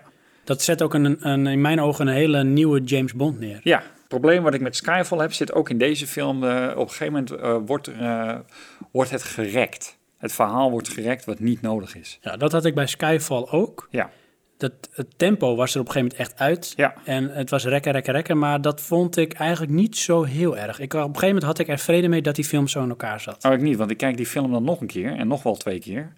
Ehm, en dat heb dan, ik ook gedaan. Nou ja, ik ook, maar dan zit ik me toch weer dat ik denk, ja, dit stuk duurt wel weer erg lang. Ja, En dan denk ik, ja, dat, dat had er dus gewoon niet in hoeven zitten. ik weet ook denk welk stuk dat is. Oh, bij Skyfall kunnen we het wel zeggen, denk Ja. ik. En dat Het is dan- landhuis. Ja, dat landhuis, ja. Ja, maar ik vind wel, dan denk ik, nou, stilistisch, mooi, mooie plaatjes. Oh, dat vind ik juist helemaal niet. ik zou daar wel willen rondlopen, denk ik dan. Meen je dat nou? Ik ja, had echt niet als zoiets- zij daar aan het vechten zijn of wat er ook gebeurt, maar gewoon die omgeving. Nou, ik, als, als hij er aan het vechten zijn, wat er gebeurt, dan is er nog wat te zien. Want echt, wat een dode zooi, man. Echt totaal niet. dat Weet je, vond ik want dat mooi. is dus ook ehm, voor mij James Bond, is s- het ongrijpbare zichtbaar maken. Weet je wel, de super luxe. Dat is voor mij James Bond. Ja, ja, absoluut. Dat, dat is absoluut waar. Maar kijk, je ziet wel dat dat eh, ook James Bond evolueert. Ja. Hè, Dus dat, dat groeit toch mee met zijn generatie en ook met hoe films überhaupt worden gemaakt. Het leunt nog inderdaad nog heel erg op het magische en van eh, die man is indestructible. Ja. Maar je ziet ook gewoon ehm, cinematografisch, de beelden en het manier van filmen, dat dat verandert. En dat vond ik mooi. Dat vond ik bij Skyfall bijvoorbeeld. De plaatjes vond ik echt mooi. Zeker die buitenlocaties. Ja. En dat kan bij mij Nou ja, bijdragen. Zet daar ook die soundtrack onder en denk van ja, dat is mooi. Klopt, maar ik had dat dan eigenlijk bij Skyfall tot aan dat huis. Want dat huis, ja, ik weet niet, het, het, eh, het had helemaal niks voor mij. Dus Spectre. Ik, ehm, ja, ik, ik eh, vind James Bond sowieso tof. Dus het kan dan niet echt mislukken. En Daniel Craig, eh, vind je een geslaagde James Bond? Ja hoor, heb ik totaal geen problemen mee. Ehm, ik vind het, eh, in hoe ze deze James Bond neerzetten, vind ik dat hij het goed doet. Ja. Ehm, er zijn een paar James Bond eh, die ik niet zo goed vind. Eh, maar ja, hij is daar niet één van. Oké. Nou, laten we het toch ook hier, we maken het lekker moeilijk voor onszelf. Laten we dit ook eens een cijfer proberen te geven. Och, Oh, James Bond dan, eh, Spectre. Ja. Eh, doen we weer 1 op 10, Wat jij wil. Eh, wat ik wil. Dan doe ik dit keer een 7,45. Oké, dus jij hebt je beter vermaakt met James Bond dan met Dragon Age Inquisition. Eh, nee, Of mag ik ze niet zo naast elkaar leggen? nee, op dat die mag niet, sorry. Want het is een game en een game en een film en een film. Ehm, manier? Entertainment value dan. ja, precies. Kijk, eh, het is gewoon, het voldeed niet helemaal aan de verwachting, maar ik heb me vermaakt. Ik vind het een tof film en ik ga hem zeker nog een paar keer kijken. Verhaal technisch komt het niet zo hoog. Het gaat me niet nog een keer roeren of zo, maar het is wel James Bond. Ja. En dat is eigenlijk wat het moet zijn. Ja. Oké, nou, ik ben wel benieuwd hoor. Ik wil hem sowieso zien. Dit zijn gewoon die, ja, die moet je gewoon zien, die films. Ja. ja, ik heb daar toch wel een kleine kanttekening bij als ik erover nadenk. Oké. Eh, met name de trailer, die toon die ze daarin zetten, met name de korte trailer, die had ik meer gehoopt in de film. Ja. Nou, En dat is dus toch een beetje het duistere, ja, ja echt, echt, echt het grauwe. Nou, dan heeft de zit er wel trailer in. wel in, in die zin zijn werk gedaan dat het jou triggerde. Ja, ja ik vond echt weer, eh, na het zien van de eerste trailer had ik er echt weer zin in. Oké. Eentje van mijn lijst. Eh, ja, Ik heb eh, dus eh, een top 5 ook op een bepaalde volgorde neergezet. Oh, oké. Van eh, hij was goed tot eh, die vond ik dan van die het beste. ja. Nogmaals, maar van... van die of van dat jaar? dit jaar, want nogmaals een redelijk middelmatig jaar. Ja, Maar goed, eh, daar heb je toch nog wat dingen waar je eh, mee vermaakt hebt. ja, Ja, op eh, nummer 5 bij mij staat eh The Martian met Matt Damon. ja. Heb ik ook gezien. I'm entering this log for the record. This is Mark Watney, and I'm still alive. Obviously. I have no way to contact NASA or my crewmates, but even if I could, it would take four years for another manned mission to reach me, and I'm in a hab designed to last 31 days. So, in the face of overwhelming odds, I'm left with only one option. I'm gonna have to science the shit out of this. Okay, let's do the math. I gotta figure out how to grow four years worth of food here on a planet where nothing grows. But if I can't figure out a way to make contact with NASA, none of this matters anyway. Ja, hij staat ook bij veel van onze luisteraars op een lijstje. Inderdaad. Hè, bij eh, onder andere ehm Apenhul Ja. Dynamite. en eh, bij mijn broer Juri. Aha. Ja, die heeft hem ook op zijn lijstje. En eh, daar gaan we zo ook even naar kijken wat zij daarover zeggen. Ehm, wat eh, feitjes. Op IMDb krijgt hij een 8,1. Ja, snap ik Ehm, wel. Ja. Het eh, kost ehm, 108 miljoen dollar om de film te maken. Oké. En hij heeft ehm, bijna 600 miljoen opgebracht. Ja. Maar dan kost die 108 miljoen dollar. eh, en dat is dan 60 miljoen aan eh Matt Damon. Ja, kijk, eh, dat denk ik dan, ja. Want het- dit valt qua budget heel erg mee van een film, weet je dat? Het zijn Eh, films die een stuk duurder zijn qua er zijn eh, budget. die Maar is- dat klopt ook zijn. wel. Als je de film hebt gezien, dan kan je dat wel herleiden waardoor dat is. Ja. Ik, eh, ik moet zeggen, ik- ja, ik eh, vind het bij deze film een beetje moeilijk. Ja. Om daar eh, op te delen in waarden. Maar goed, doet er ook niet zo echt toe. Regisseur is Ridley Scott. Ja, Daar is is, die. hij, maar main man, Ridley. Ja. Kun jij wat vertellen over de film, Johan? Waar gaat het over? Eh, in een nutshell gaat het over eh, een astronaut die strandt op Mars. Ja, daar komt het op neer. hè. En eh, hij is daar eerst met zijn team. Ja. Dat kun je wel vertellen, want dat zie je ook in de trailer. En dan eh, er gebeurt iets, er komt een storm. En hij wordt eigenlijk voor dood achtergelaten. Team eh, moet noodgedwongen vluchten. Ja. En is al eigenlijk op weg terug naar aarde. En dan blijkt dat eh, Matt Damon niet dood is. Ja, En dan begint het, want ja, dan ben je alleen op Mars en dan moet je zien te overleven. Nou is hij astronaut, dus hij is enigszins getraind op situaties dat er iets gebeurt wat niet de bedoeling is. klopt. En dan komt het aan op zijn eh, ja, vindingrijkheid van gaat hij het overleven of niet? Heb je dat wel eens gezien? Want volgens mij doen ze dat ook echt in Rusland, hè? Dat geloof ik. Dan worden astronauten gewoon gedumpt. En dan Gedumpt. moeten ze eh, ja, een bepaalde opdrachten voldoen eh, in die hele kou. Maar dat is wel een dingetje, hè, want stel voor dat het mislukt, ben je een astronaut kwijt. En het is heel erg duur om een astronaut op te leiden. Ja, maar het is niet dat ze dood kunnen gaan of zo. Het is alleen, ze, ja, er is toezicht, maar ze moeten dus wel dingen doen. Oké, Snap ja. je? In stressvolle situaties. Onder, eh, ja, eh. precies. Ja. Ehm, ik heb ook eh, bij elke film die ik heb gezien in dit lijstje dan, heb ik aangegeven waarom ik eh, hem in het lijstje heb staan. Dus dat zal ik ook bij deze aangeven. Oké, ja. Hè, ja, voor mij, het keek weg als een documentaire en dat vond, ik, eh, dat vond ik sterk aan deze film. Ja, Dus de film die begint en je zit er eigenlijk gelijk in. Er is meteen iets en eh, daar, daar, daar rol je eigenlijk in. Sommige films die kunnen heel langzaam op gang komen. En hier zit je gewoon, nou dat kan ik ook vertellen, ze zijn bezig met iets op Mars. ja. Het team is daar al, ze zijn iets aan het doen. En al heel snel, hè, hit the shit, de fan. En, ja, dat eh, vond ik ook wel een beetje het mooie. Want ehm, als je de trailer kijkt, en dat doe ik helaas toch bij films, ehm, dan wordt er, eh, als het goed is, wordt er een beetje verteld waar de film over gaat. Ja. En ik vind het dan vooral tof als dat wat er verteld wordt in de trailer aan het begin van de film zit. Oké, ja, precies. Want dan verklapt het in die essentie ook niet zoveel waar het heen gaat. Nee, en dat mag dan wel, eh, weet je, de totale lijn mag dan wel redelijk duidelijk zijn, maar dan niet eh, dat je eigenlijk momentshots hebt van de hele film verspreid. Ja, nee. Ehm, nou, dat heb je dus wel te vaak in trailers. En dat is de reden dat bij bepaalde films ik dus de trailer niet kijk. Zo bij deze ook niet, want het was Ridley Scott. En dan denk ik van nee, nee, daar ga ik niet kijken wat die trailer is. Want ik wil, ik wil die film sowieso wel zien. Ja, Omdat nee, die ik van kijk Ridley Scott altijd eh, is. een trailer, vind ik leuk, geeft mij een sfeer en dat is voor mij ook van ja, die wil ik echt in de bioscoop zien, of niet? Ja, Ridley Scott heeft bij mij ook altijd een eh, streepje voor. Eh, een van zijn beste films, zijn beste film is in mijn ogen Alien. Ja, Echt met stip op één. Dat vind ik echt een fantastische film. Het heeft alles. Eh, Blade Runner vond ik goed. Prometheus was geen topper, maar ja, Ridley Scott. Dus dan, dan zit het goed. Ik heb me er echt ontzettend mee vermaakt. En ook met deze film. Alleen ja, niet zoals met die andere films die ik net noemde. Niet zoals met Alien, Blade Runner of Prometheus. Dan is deze toch wel de mindere van het lijstje. Is die, eh, die film van... ehm, eh, oh, dat vind ik zo vervelend, hè? Dan kan ik niet op de naam komen. Het is ook een sci-fi film met ehm, Guy Pearce. Ja. Is dat niet ook van Ridley Scott? Lockout? Lockout, ja. Nee, nee. Nee? Misschien is dat met van Tony Scott. Oh, dat weet ik En niet. Tony Scott, dat was zijn broer. Die heeft op een gegeven moment zelfmoord gepleegd, ook een regisseur. Tony Scott was bekend van nou, een beetje de actiefilms. Take Him of Pelham 1, 2, 3 is volgens mij van hem.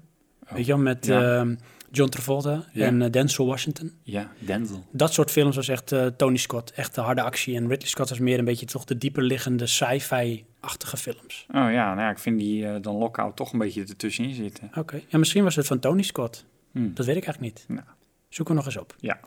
Ehm, ja, dan nog eh, wat, wat feitjes. Eh, de filmlocatie is Jordanië en dat is eh, bewust gekozen, want die woestijn die is, eh, heeft heel veel rood tinten. En daar is ook de film Red Planet opgenomen met eh, Val Kilmer. Oké. Nou, voor de rest is hij gebaseerd op een boek van Andy Weir. Nou, zeg me verder niks, maar het is gebaseerd op een boek. Ja. En eh, er zit een eh, verwijzing in de film naar de film Alien. En dat is?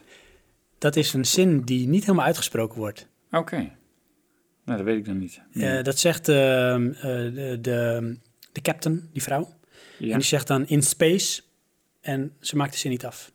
En dat is een zin en die wordt volgens mij als tagline gebruikt in Alien. Oh, dat... eh, ja, is Iets niet van bij in mij space no aangekomen. one can hear you scream. Dat is volgens mij de tagline. Oh, En dat is wat zij ook zegt of wil zeggen. aha. Ik heb ook nog eh, bij alle films heb ik een quote. Jij had er zin in, hè? Ja. Oké. Ja, en bij deze zat dus, eh, en dat vond ik echt ook zo'n sterke quote uit de Ja. film. Van, eh, dan zegt hij op een gegeven moment Matt Damon: I'm the first person to be alone on an entire planet. Ja. En dan vond ik, ja, dat is ook zo. Ja, maar ja, ik vond het ook... eh, dat zegt hij ook van... eh, hij is de beste in wat hij ook doet op die planeet. Precies, ja, Ja. fantastisch hè. Ja. Ehm, ja, zullen we nog even kijken wat eh, onze luisteraars over die eh, film hebben gezegd? Ja. Eh. Pak jij er een bij? Ja, eh, we gaan beginnen dan met eh Apenhul. Ja. Eh, ik ga toch even een stukje voorlezen, want dan Ja, is goed, eh, hoor. komt het misschien beter over. Sci-fi is een van mijn favoriete filmgenres. Genres. En de Martian vond ik erg goed gemaakt omdat het A. geen geromantiseerde alternative reality sci-fi is. B. niet de pretentieuze connotaties heeft die bijvoorbeeld Interstellar wel had. Ja, dat vind ik wel goed eigenlijk. Ja, zeker. En C. toch wel een realistische en tegelijk vervreemdende sfeer had. Het liefst zat er een andere acteur in dan Matt Damon. Ik hou niet zo van bekende acteurs in allerlei films terugzien. Ik zie Matt Damon in plaats van de persoon die jij moet voorstellen. Daar ga ik zo even op in, wat mijn Maar- broer daarover zegt. ja, maar je kan ook niet alles hebben. Ja, Ja, nou, Zal ik, ik- wel- ik wil ja. even ingaan op dat stukje wat hij zegt inderdaad. eh, Het heeft niet de pretentieuze connotaties eh, die bijvoorbeeld Interstellar wel had. Nee, inderdaad. Eh, want dat vond ik dat bij Interstellar was wel echt van... Nou, dit wordt echt weer iets van wow. En bij dit was het gewoon de film die de film Christopher Nolan, niet Ridley Scott, zoals ik net heel enthousiast brulde. Ja. Interstellar. En inderdaad, die had dat wel, maar ik vond het wel dat het het waar maakte bij Interstellar. ja, deels. Ja, nog een andere luisteraar? Ja. Of wil je nog een eh, nabrander geven op wat eh, Niels zegt? Eh, nou ja, dat met Damon verhaal ehm, herkenbaar. Ik heb het niet zelf bij met Damon, hoewel ergens wel, maar ik vind Matt Damon op zich een leuke acteur. Damon. Ja. Met, eh, hoe is het ook weer? Matt Damon. Eh, hoe heet hij nou? Van de... America. Team America. Ja. Ja. Ehm, Maar, ja, maar- maar dat vind ik ook, en dat heeft hij ook een keer gezegd, van, eh, eh, wat ik dan ergens gezien, gezien heb, weet ik veel met wat, dat hij dat ook leuk vindt. Ja. Dat ze hem in de zijde precies. Ja, nemen. dat is toch En- mooi, hè? Als je zo'n zelfspot hebt. Ja, en dat heeft hij wel meer. En dat, ik heb hem ook met andere films gezien dat je denkt van ja, dit is ook met Damon. Dus ik vind hem op zich wel een goede acteur. Ja, nou dan eh, pakken we meteen even mijn broer erbij, want die had de Martian ook in zijn lijst staan. En eh, mijn broer Juri, dat is wel een eh, een man met humor. Die zegt, eh, ik vind de Martian handig gedaan. Met Damon, als met Damon, maar dan op Mars. en hij zegt ook, ja, misschien is dat erfelijk belast door wat we zijn. Hij zegt, eh, gotta love Ridley Scott. Ja, Dus dat, eh, dan heb je al een streepje voor ook in dat opzicht. ja inderdaad. Dus eh, die naam is groot genoeg eh, om te gaan kijken. Nou, en dan eh, hadden we nog eh Dynamite. Die had hem volgens mij ook in zijn lijstje. Nee. Oh jawel joh, ik lees eroverheen. Ja. Die heeft staan. Er mogen dan een hoop dingen mis zijn als je de film door de wetten van de natuur heen haalt. Maar fok. Nou ja, hij probeert het netjes te omschrijven. Oké, maar want dan we moet ik het hebben wel een gewoon clean podcast. uitspreken. Ik wil vermaken, dat kreeg ik. Ja, ik snapte het vermaak, maar ik vind juist, of ik had juist het idee dat er heel erg rekening werd gehouden met de wetten van de natuur. Ja, naar mijn beeld ook in ieder geval voldoende genoeg dat ik erin geloofde. Ja, want nou ken ik ze niet uit mijn hoofd, alle wetten van de natuur hoor. Ik had één ding wel begrepen, Nou. is dat eh, de lucht op Mars is zo ijl, dat ehm, je, wij spreken nou nog dichter dan wij bij elkaar moeten zitten om elkaar überhaupt te kunnen verstaan als je gaat brullen. Ja, oké, maar ze praat toch via intercoms. Ja, en dat moet je dan aannemen inderdaad, dat dat de manier is zoals we elkaar horen. Maar anders lukt het niet om eh, nou ja, je buiten, zeg maar, wat daar gebeurt... eh, Ja, maar hoorbaar ze te zijn ook maken. toch nooit buiten dat ze echt schreeuwen van Mike. Nee, klopt. Dus, Dus- dat, dat nemen we aan dat dat via de intercom eh, ergens Ja. of zo doorkomt. Ja, nou ja, ik, eh, nee, ik, ik had er, eh, dat ging, laat ik het zo zeggen, ik eh, heb niks gezien waarbij ik eh, de illusie in twijfel nam. Nee, en sterker nog, ook die eh, techniek die ze omschrijven, die ze laten zien van dat ruimteschip. Ja. De Hermes, volgens mij. Ja, En ze hebben een aantal van die soort Griekse namen. Ja, dat altijd. is ook echt eh, iets waar ze mee bezig zijn of wat bestaat, die techniek. ja, ja dat, eh, dat straalde het ook wel uit. Oké, dus de Martian, eh, Johan. Ja, Johan, gaan we door met eh, jouw nummer vier. ehm, dat is toch een beetje eh, Project Almanac. Hey, Mr. Bizarides, are you home?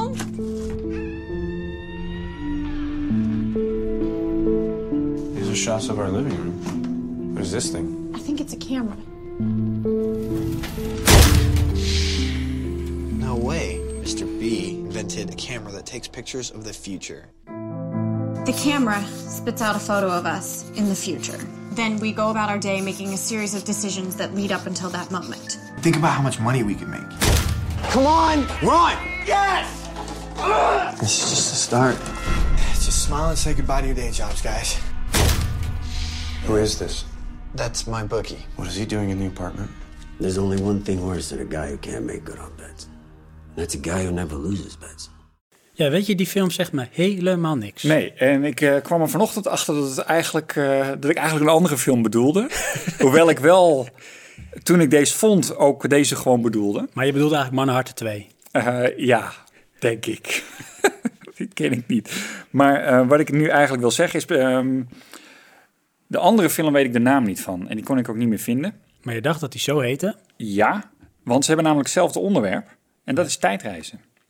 Oh, wacht, dan denk ik dat ik weet welke film dit is. Nou, ga jij het maar vertellen dan wat jij denkt dat dit is. Dit gaat volgens mij over twee jongens of studenten die eh, iets ontdekken. En dat blijkt uiteindelijk iets te zijn waarmee je kan tijdreizen. En dat proberen ze om te bouwen tot iets waar een van die jongens ook daadwerkelijk in past om daadwerkelijk te gaan tijdreizen. Klopt dat een beetje? Een beetje, niet echt, maar wel een beetje. Dan is het misschien die andere film. Eh, dat ook niet. Ehm, tenminste, niet die ik bedoel. Eh, deze film gaat inderdaad over eh, lui die eh, een eh, soort van blueprint vinden om een tijdmachine te maken. En nou, dat gaan ze dan doen. En dan gaan ze dus tijdreizen. En daar eh, ontstaan dan problemen mee natuurlijk, want zo gaat dat altijd. Ik zie loopholes, altern- alternative realities. Ja, het is een beetje een clichéfilm, maar eh, desalniettemin tijdreizen is tof. Van een leuk film. Ja. Die andere, die vind ik eigenlijk toch een beetje toffer, hoewel die simpeler is. Ja. eh, waarvan ik de titel dus niet weet. Die gaat over dat gasten in een soort van bungalowcomplexje merken op eigenlijk dat hun buurman verdwenen is. En dan gaan ze daar dus kijken en dan vinden ze dus een apparaat wat een foto maakt van morgen. Nee, Ja. ik ben nou helemaal eh, van die film wil ik die Eh. zien. vibe is echt veel beter. Oké. En ehm, ja, meer wil ik er eigenlijk niet over vertellen. Maar ehm, die laatste film die ik nu bedoel, dat is degene die ik eigenlijk had willen zeggen dus. Ja. En Je hebt ze allebei gezien dus? Ik heb ze alle twee gezien. Eh, ik vond ze alle twee vermakelijk, maar die laatste had bij mij toch zoiets van, oh, dat is echt wel een beetje weird. En was dat omdat het meer aan de verbeelding eh, overliet? Want Ja. daar denk je nog langer over na. Ja. Ehm, na dat niet zozeer, eh, denk ik, want het is al een tijdje geleden. Eh, en misschien is die wel niet 2015, dus krijgen we dat probleem weer. Oh jee, maar dan moet je gewoon even tijdreizen, joh. Ja. Dan zorg je dat hij wel in 2015 Precies, uitkomt. weet je, deze vertel ik gewoon volgend jaar weer. Ja. Ehm, maar wat wou ik zeggen? Die, die film die, eh, die doet dus iets raars, wat ik vergelijkbaar vond met eh, Memento. Oh, Heeft ook namelijk weer met foto's te maken. ja, Ja, ze creëren dus de setting die komen gaat. ja. Dat is namelijk de foto van morgen. En dan zit je echt eh, te breken van, nou, wa- wa- wat is dit nou? Weet je wel? Oh, Waarom ja. gebeurt dat zo? Ja, Heel raar. cool. Want ik, ik weet, eh, ik had iets gevonden over een film uit eh, 2015 over tijdreizen. Ik- Dat zal een van die twee films zijn geweest, volgens mij die eerste die je opnoemde. En volgens mij verklap ik dan ook niet te veel, hoor. Maar op een gegeven moment gaan ze dan proberen om terug te gaan in de tijd... om te voorkomen dat die tijdreismachine wordt gemaakt. Nou, dat is wel in die ene die, eh, die een tijdmachine maakt. Ja, En daarom vind ik die ook, eh, die is wat dat betreft een beetje te cliché. ja precies. Maar ja, Maar het- komt het wel mee weg? Of denk je van nee, het is echt een cliché? nou ja, ik, ik vond het een leuke film. Ja. Het is wel weer, eh, op een gegeven moment eh, leunt het ook tegen romantiek aan en dat soort dingen. En ja, voor mijn gevoel dwalen we dan te ver af in de film. En dat doet die andere met die foto's absoluut niet. Oké. Dat is gewoon, dat is het. En eh, die is zo eh, variërend genoeg, dat hoeft helemaal niet. Dit doet me ook denken aan een andere film uit eh, 2014 met, ehm, hoe heet die nou ook alweer? Die jongen die ook in ehm Kataka speelt. Hoe heet die nou? Ethan Hawke? Ethan Hawke, ja? Heet die Ethan Hawke? Ja. Of is Ethan Hawke eh, Mission Impossible eh, Tom Cruise Ethan Hawke? Heet hij ook Ethan Hawke? Die heet ook Ethan Hawke. Of heet Ethan Hawke? Ethan Hawke? Nou, hij in ieder geval. Ethan Hunt? Ja, dat is het. Dat is ja. Mission Impossible, Dat is Mission toch? Impossible. Hij heet Oké, Ethan Hawke. Ethan Hawke, ja. En eh, daar speelt hij dus ook een, een tijdreiziger. Eh, ja, eh, ja, Ken je hoor. dat verhaal? Ken je Ja. die film? Want jij ja, ik kan er niet veel over vertellen, want dan verklap je de film. Klopt. Maar die had ook een heel sterk... eh, Soort Predestination. met, predestination, precies, die film. Daar Ja. doet het me aan denken. Ja, maar die film heeft eh, toch een beetje... Die, die leunt in mijn ogen dan meer op die eh, cliché tijdreisfilm... in de zin dat het gimmicky is. Hmm, En met die foto's... eh, weet je, dat apparaat ziet er echt corny uit... maar dat doet er niet toe. Nee. Het is een foto van morgen. Ja, cool. En dat is zo behapbaar en daardoor no- juist zo raar.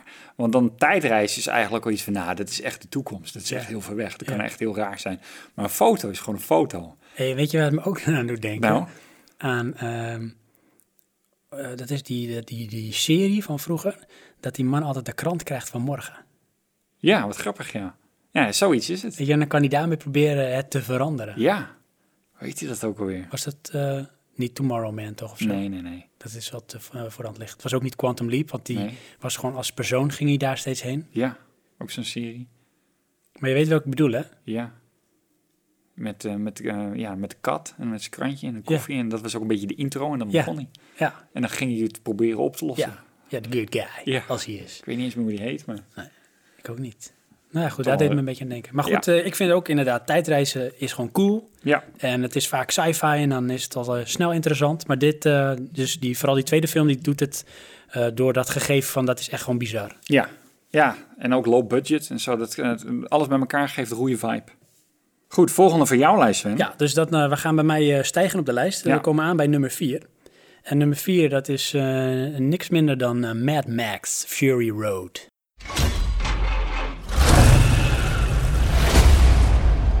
My world is fire and blood. Everything is dependent on oil. We are killing for gasoline. world is almost out of water. Water. Now there's the Water water. wars.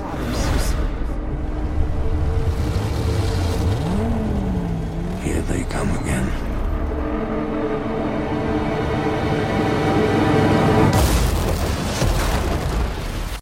Mad Max. Yep. Staat volgens mij ook bij een aantal op de lijst. Ja, klopt. Volgens mij bij Dynamite. Gaan we zo Inderdaad. even kijken wat hij daarover zegt. Nog even weer wat gegevens. Op IMDb krijgt hij een 8,2. Deze had als budget 150 miljoen Ja. en bracht eh, 375 miljoen op. Ja, dus in Dat ieder geval is winst. redelijk. Ja. Eh, regisseur is George Miller. En het verhaal gaat eigenlijk over eh, ja, een eh, vrouw die rebelleert tegen een eh, soort eh, ja, dictator in een post-apocalyptisch eh, Australië. En zij is op zoek naar haar, eh, haar, haar homeland, hè, waar ze vandaan komt. Ja. En eh, daarbij krijgt ze help, hulp van een eh, aantal, eh, aantal mensen. En onder andere dus eh, een zwerver die eh, Mad Max heet, of Max. Ja. En dat is het mooie, als je het dan ook zo beschrijft, dan denk je van nou, dan speelt hij ook helemaal geen eh, significante rol. Want dan drifter. lijkt het of het meer draait om die vrouw als om Mad Max. Eh, ja, maar in essentie is dat toch ook ergens zo? Ja, dat is ook precies zo in die film. En Dat Ja. vind ik het mooie. Tom Hardy, overigens vind ik dat echt een hele goede acteur. Die speelt dus Mad Max. Ik vind het, elke keer moet ik bij alle films van hem denken van, is het nou Tom Hardy? Die man kan zoveel rollen spelen en aannemen, Ja. dat ik haast vergeet hoe die man in het echt eruit ziet. Ja, dan moet je... eh, volgens mij hebben we het daar al een keer over gehad, Legend kijken. Dat hij eh, toch een soort... eh, Dus die zijn eigen tweelingbroer. Ja. Dat is wel echt apart. Ja, cool. Nee, Vond die moet niet ik zo'n ook nog hele zien. goede film, maar... ehm, ja, en dan komen we weer bij het trailerverhaal. Hè. De trailer eh, deed mij eh, meer voor eh, schijnen dan dat de film was. Bij Mad Max? Nee, bij Legend. Oh, bij Legend, oké. Mad Max. ehm, ja, ik, ik vind het een moeilijke film. Heb je hem wel gezien? Ik heb hem wel gezien, maar ook met die oude snapte ik ook geen reet waar het over ging. Nee, en dat is het, weet je, that's not the point. Dat maakt helemaal niks uit. Dit is een film die je moet kijken als, zoals je een videoclip kijkt. Je wordt meegenomen in een ervaring, een visueel spektakel. En dat proberen ze, zeker in deze film, zo mooi mogelijk in beeld te brengen. Dat is ook de opdracht die die regisseur had. Hij heeft heel veel hulp gehad van zijn vrouw. Want hij vindt, eh, als je een film, zo'n film mooi wil maken... en anders dan alle films die al zijn gemaakt over post-apocalyptische werelden... moet je dat door een vrouw doen, want dan krijg je een ander eindresultaat. En zij is volgens mij een deel dus eh, verantwoordelijk geweest... voor het visuele verhaal, hoe het in beeld werd gebracht. En dat hebben ze in mijn ogen echt heel mooi gedaan. Het is een hele mooie film, vind ik. Ja, ik vond het ook een mooie gestileerde film. Alleen eh, mijn probleem wat ik met het origineel heb en met deze ook, is dat het voor mijn gevoel wordt het opgeblazen als iets fenomenaals. En ik denk dan als film is het een slechte film. Ja, kijk, als je, als je zoekt naar een clue of een Ja. dieper liggende gedachte, nou ja, ja, dan wordt het een beetje nihilistisch, weet je. De wereld eh, is verrot en eh, iedereen gaat toch wel dood en eh, probeer je op jouw manier een plekje te vinden in die verrotte wereld. Ja, ja, maar ik vind dat, weet je wel, dat, eh, misschien dat dat toen juist eh, vernieuwend was als eh, storytelling. Maar nu hebben we er al duizend van dat soort films gehad. Ja, maar toch En dan- vind ik dat deze zich dus onderscheidt. Dat wel, ja. ja want, het- want wat ik zeg en wat jij ook zegt, het is, het is echt een mooie film. Qua eh, stijl dan. Ja. Eh, het staat heel erg op zichzelf. Eh, nee, nee, het eh, was zeker nee, eh, zeg maar geen hoogvlieger qua van, nou, dat is een, eh, een goede film. Maar ik vond het dus een hele mooie film. En dat is waarom hij dus bij mij eh, wel in het lijstje staat. Ja, maar dan terug weer naar de cijfers. Ja. Wat voor cijfer ga je eraan geven? Oh ja, ja. Als ik deze een cijfer zou geven, dan eh, sluit ik me denk ik wel aan bij eh, IMDb. Dan geef ik hem een 8,2. Ja? Oh nee, ja, bij mij komt hij niet hoger dan een zesje. Oké. Want ik, zou, ik ga hem niet nog een keer kijken. Nee, nou dat zou ik bij deze dus nog wel een keer kunnen doen. Net zoals dat ik een videoclip nog wel een keer of een paar keer kijk. Ja, ik kan hem wel nog een keer zien, maar ik heb daar geen zin in om het zo te zeggen. Oké. Eh, dat, eh, ik- het is niet dat ik het beschouw als verloren tijd hoor. Dat, eh, helemaal niet. Die, eh, die vrouw die zeg maar rebelleert tegen die eh, dictator, dat Ja. is eh Charlize Theron. Ja. En, eh, Morpheus. Speelt een goede rol, vind ik. Eh, Ze mist een Prometheus hand. bedoel ik, sorry. Ja. In? In Prometheus. Prometheus ook, ja. ja. Ja. Eh, ik vind dat zij ook best wel diverse rollen kan spelen. Los dat je toch altijd wel ziet dat zij het is. Ja, ik vind het al een beetje een charmante vrouw, maar ik weet niet waarom. Oké. Maar ik vind het niet echt een goede acteur. Of eh, actrice. Nee, nee, dat, nee, nee. ook- maar wil ik nee. wel eh, dat wat ze dan acteert, doet ze niet slecht. Nee, precies. En ehm, nou, in deze film mist ze een arm. Ja. En dat is ook een van de weinige special effects die in de film zit. Vond ik ook storend. Ja, nou weet je wat en ik er er niet goed van aan vond? slecht, maar ik vond het eh, naar. Ja, want ik had iets van, hoe ga je daarmee om? En je ziet dat zij heeft daar blijkbaar al heel erg vrede mee dat het zo is. Dus zij deelt ermee met ook die soort met prothesehand. Die gebruikt ze alsof het haar eigen hand is. Ja. En eh deel we dit, weet je wel. Ja. Dat als dat het ergste is in zo'n wereld, nou dan valt het nog wel mee, bij wijze van spreken. Eh, ja. Helemaal omdat er een oplossing is schijnbaar. Maar 80% van de effecten in deze film zijn praktische effecten. Ja, dus dat zie die je zijn ook nog. daadwerkelijk zoals ze zijn. Dat is niet CGI. Ja, zoals die eh, storm. Die hebben ze, die hebben ze net zo lang gewacht. Er zit een hele grote soort eh, zandstorm in de film. Die hebben ze net zo lang gewacht dat het heel erg stormde. Inderdaad. Of ze zijn even naar een ander planeet gegaan waar dat altijd doet. Nou, dat kan. Nou, misschien ook waar eh The Ridley. Martian is opgenomen. Ja, precies, ja. En toen zagen ze denk ik met Damon voorbij vliegen. Met Damon.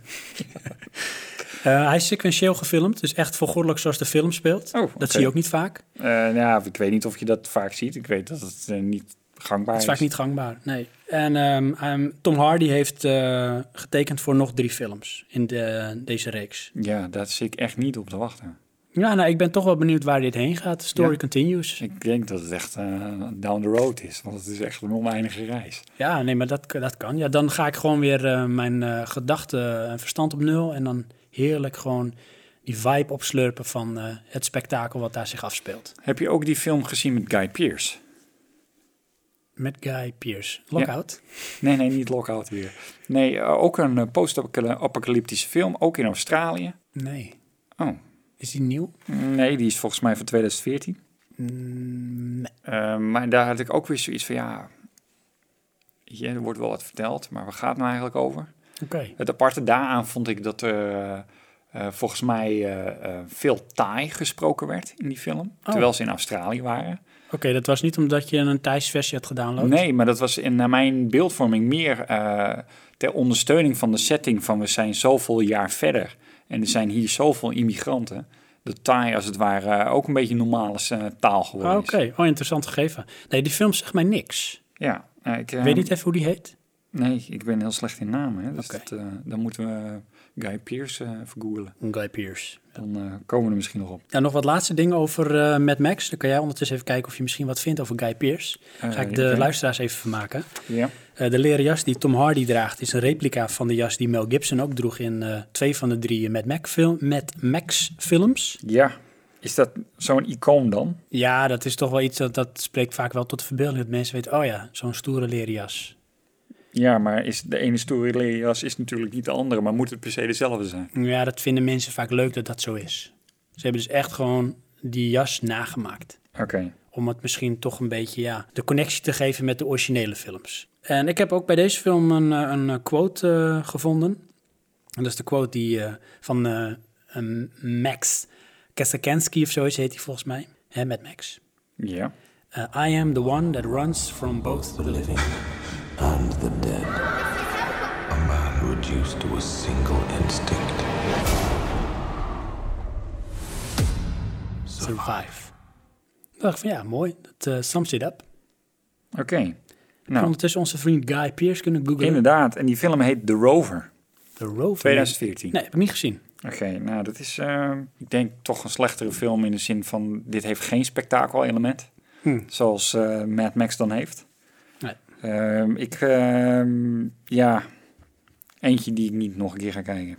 Wat zeggen eh, dus onze luisteraars, in dit geval luisteraar Mike, Dynamite, wat zegt hij over Mad Max? Eh, ik lees hem weer voor. Gewoon pure actie, super gefilmd en lekker brainless. Zeker als je de film in Dolby Atmos hebt gezien, waar ze geen beter stukje spektakel te vinden dit jaar. Daar kan ik me ook echt voorstellen. Dit is iets, als je het geluid nog bij het beeld optelt, en dat is allebei dan fantastisch, is het geweldig. Ja, ja helemaal met al die motoren en zo. En dan die, die, die monster eh, truck-achtige... En die gast met die hele grote gitaar. Mm. Ja. Dat is ook echt een gitarist trouwens, hè? En Oh. dat ding, dat kon ook echt vuur spuwen als je op een knopje drukte. Oké, ja, ja, stilerend.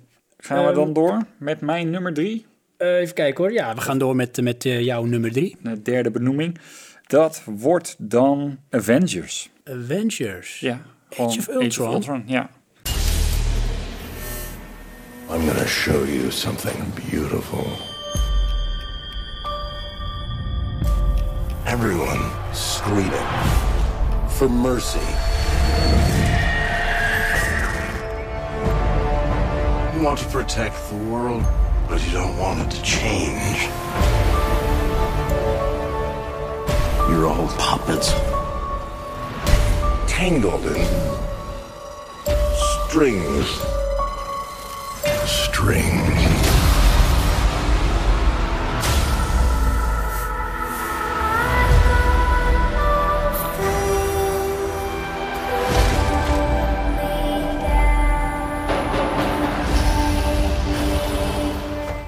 Ik, ehm, ik heb er wel over wat gezegd dat ik hem te lang vond. Die meningen heb ik nog steeds, ondanks dat we een uur verder zijn. Ik heb hem nu twee keer gezien. In de bioscoop één keer en thuis nog een keer. En ik, eh, ja, het voldoet toch weer wel. Het is vermakelijk. En ik kan dit soort films vaak kijken. En ehm, de tweede keer weet ik dan eigenlijk al wat mijn eventuele teleurstelling is.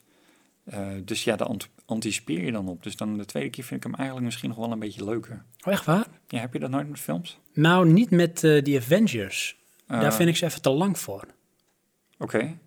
Dus dan, eh, nee, dan, nee. Hoe bedoel je te lang voor, te lang voor om ze leuker te vinden de tweede keer? Of? Ja.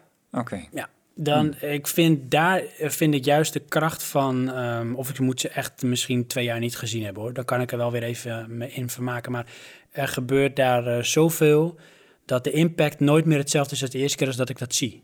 Oké. En een film die bijvoorbeeld echt eh, werkt op, daar moet je goed over nadenken. Ja. Dus die meer eh, drijft op het psychologische. Daar kan ik wel eh, vaker naar kijken en daar weer over na gaan denken. Ja. Hm. Ja, nou, ja, oké, dat kan. Ik ben teleurgesteld. Nou, nee, niks gewoon. Ik, eh ik eh, hoopte voor eens in mijn leven dat je aansloot bij mij, maar nee. Forget it. Ehm, even kijken, staat hij ook nog op andere mans lijstjes? Eh, nou, we gaan even kijken. Zo, dat zie je Age niet. of Ultron. Nee, je bent alleen in deze, Johan. Ja. Nou, Mensen ja. vonden het allemaal niet zo indrukwekkend. Nou, ja, ik moet zeggen, ik vind het ook niet zo indrukwekkend of eh, dat hij beter is als de eerste eh, of iets dergelijks. Maar ik vond hem toch weer vermakelijk. Ja, weet je wat het probleem was dat ik had met deze film? nou. Dat het ontbrak mij aan eh, ehm, urgentie en essentie.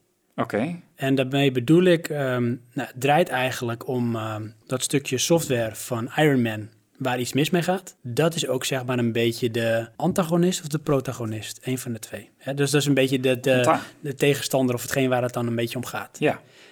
En dat vond ik te mager. En daardoor eh, verzaakte het in mijn ogen ehm, eh, in een film waarin een clubje mensen constant zat te steggelen over wat iemand wel of niet had moeten doen. Ze worden steeds bozer op elkaar.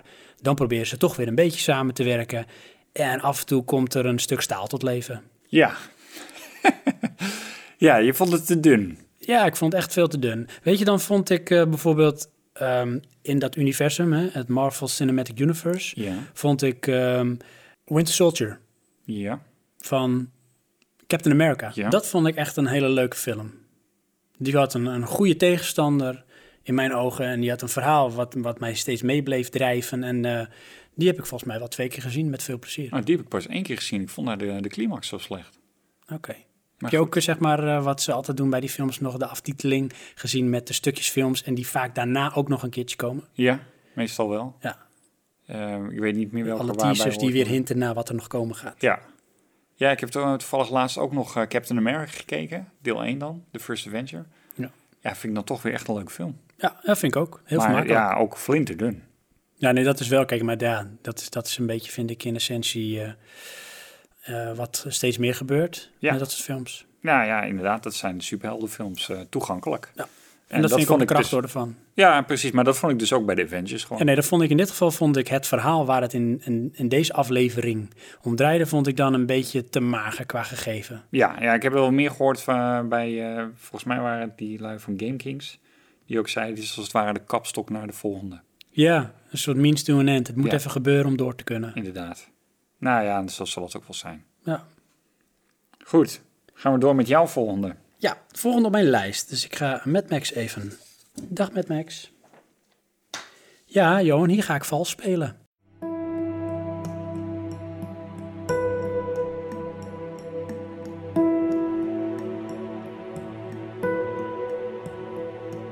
Under the wise leadership of our Marshal Kim Jong Un, the economy of our country is developing step by step. We don't pay taxes.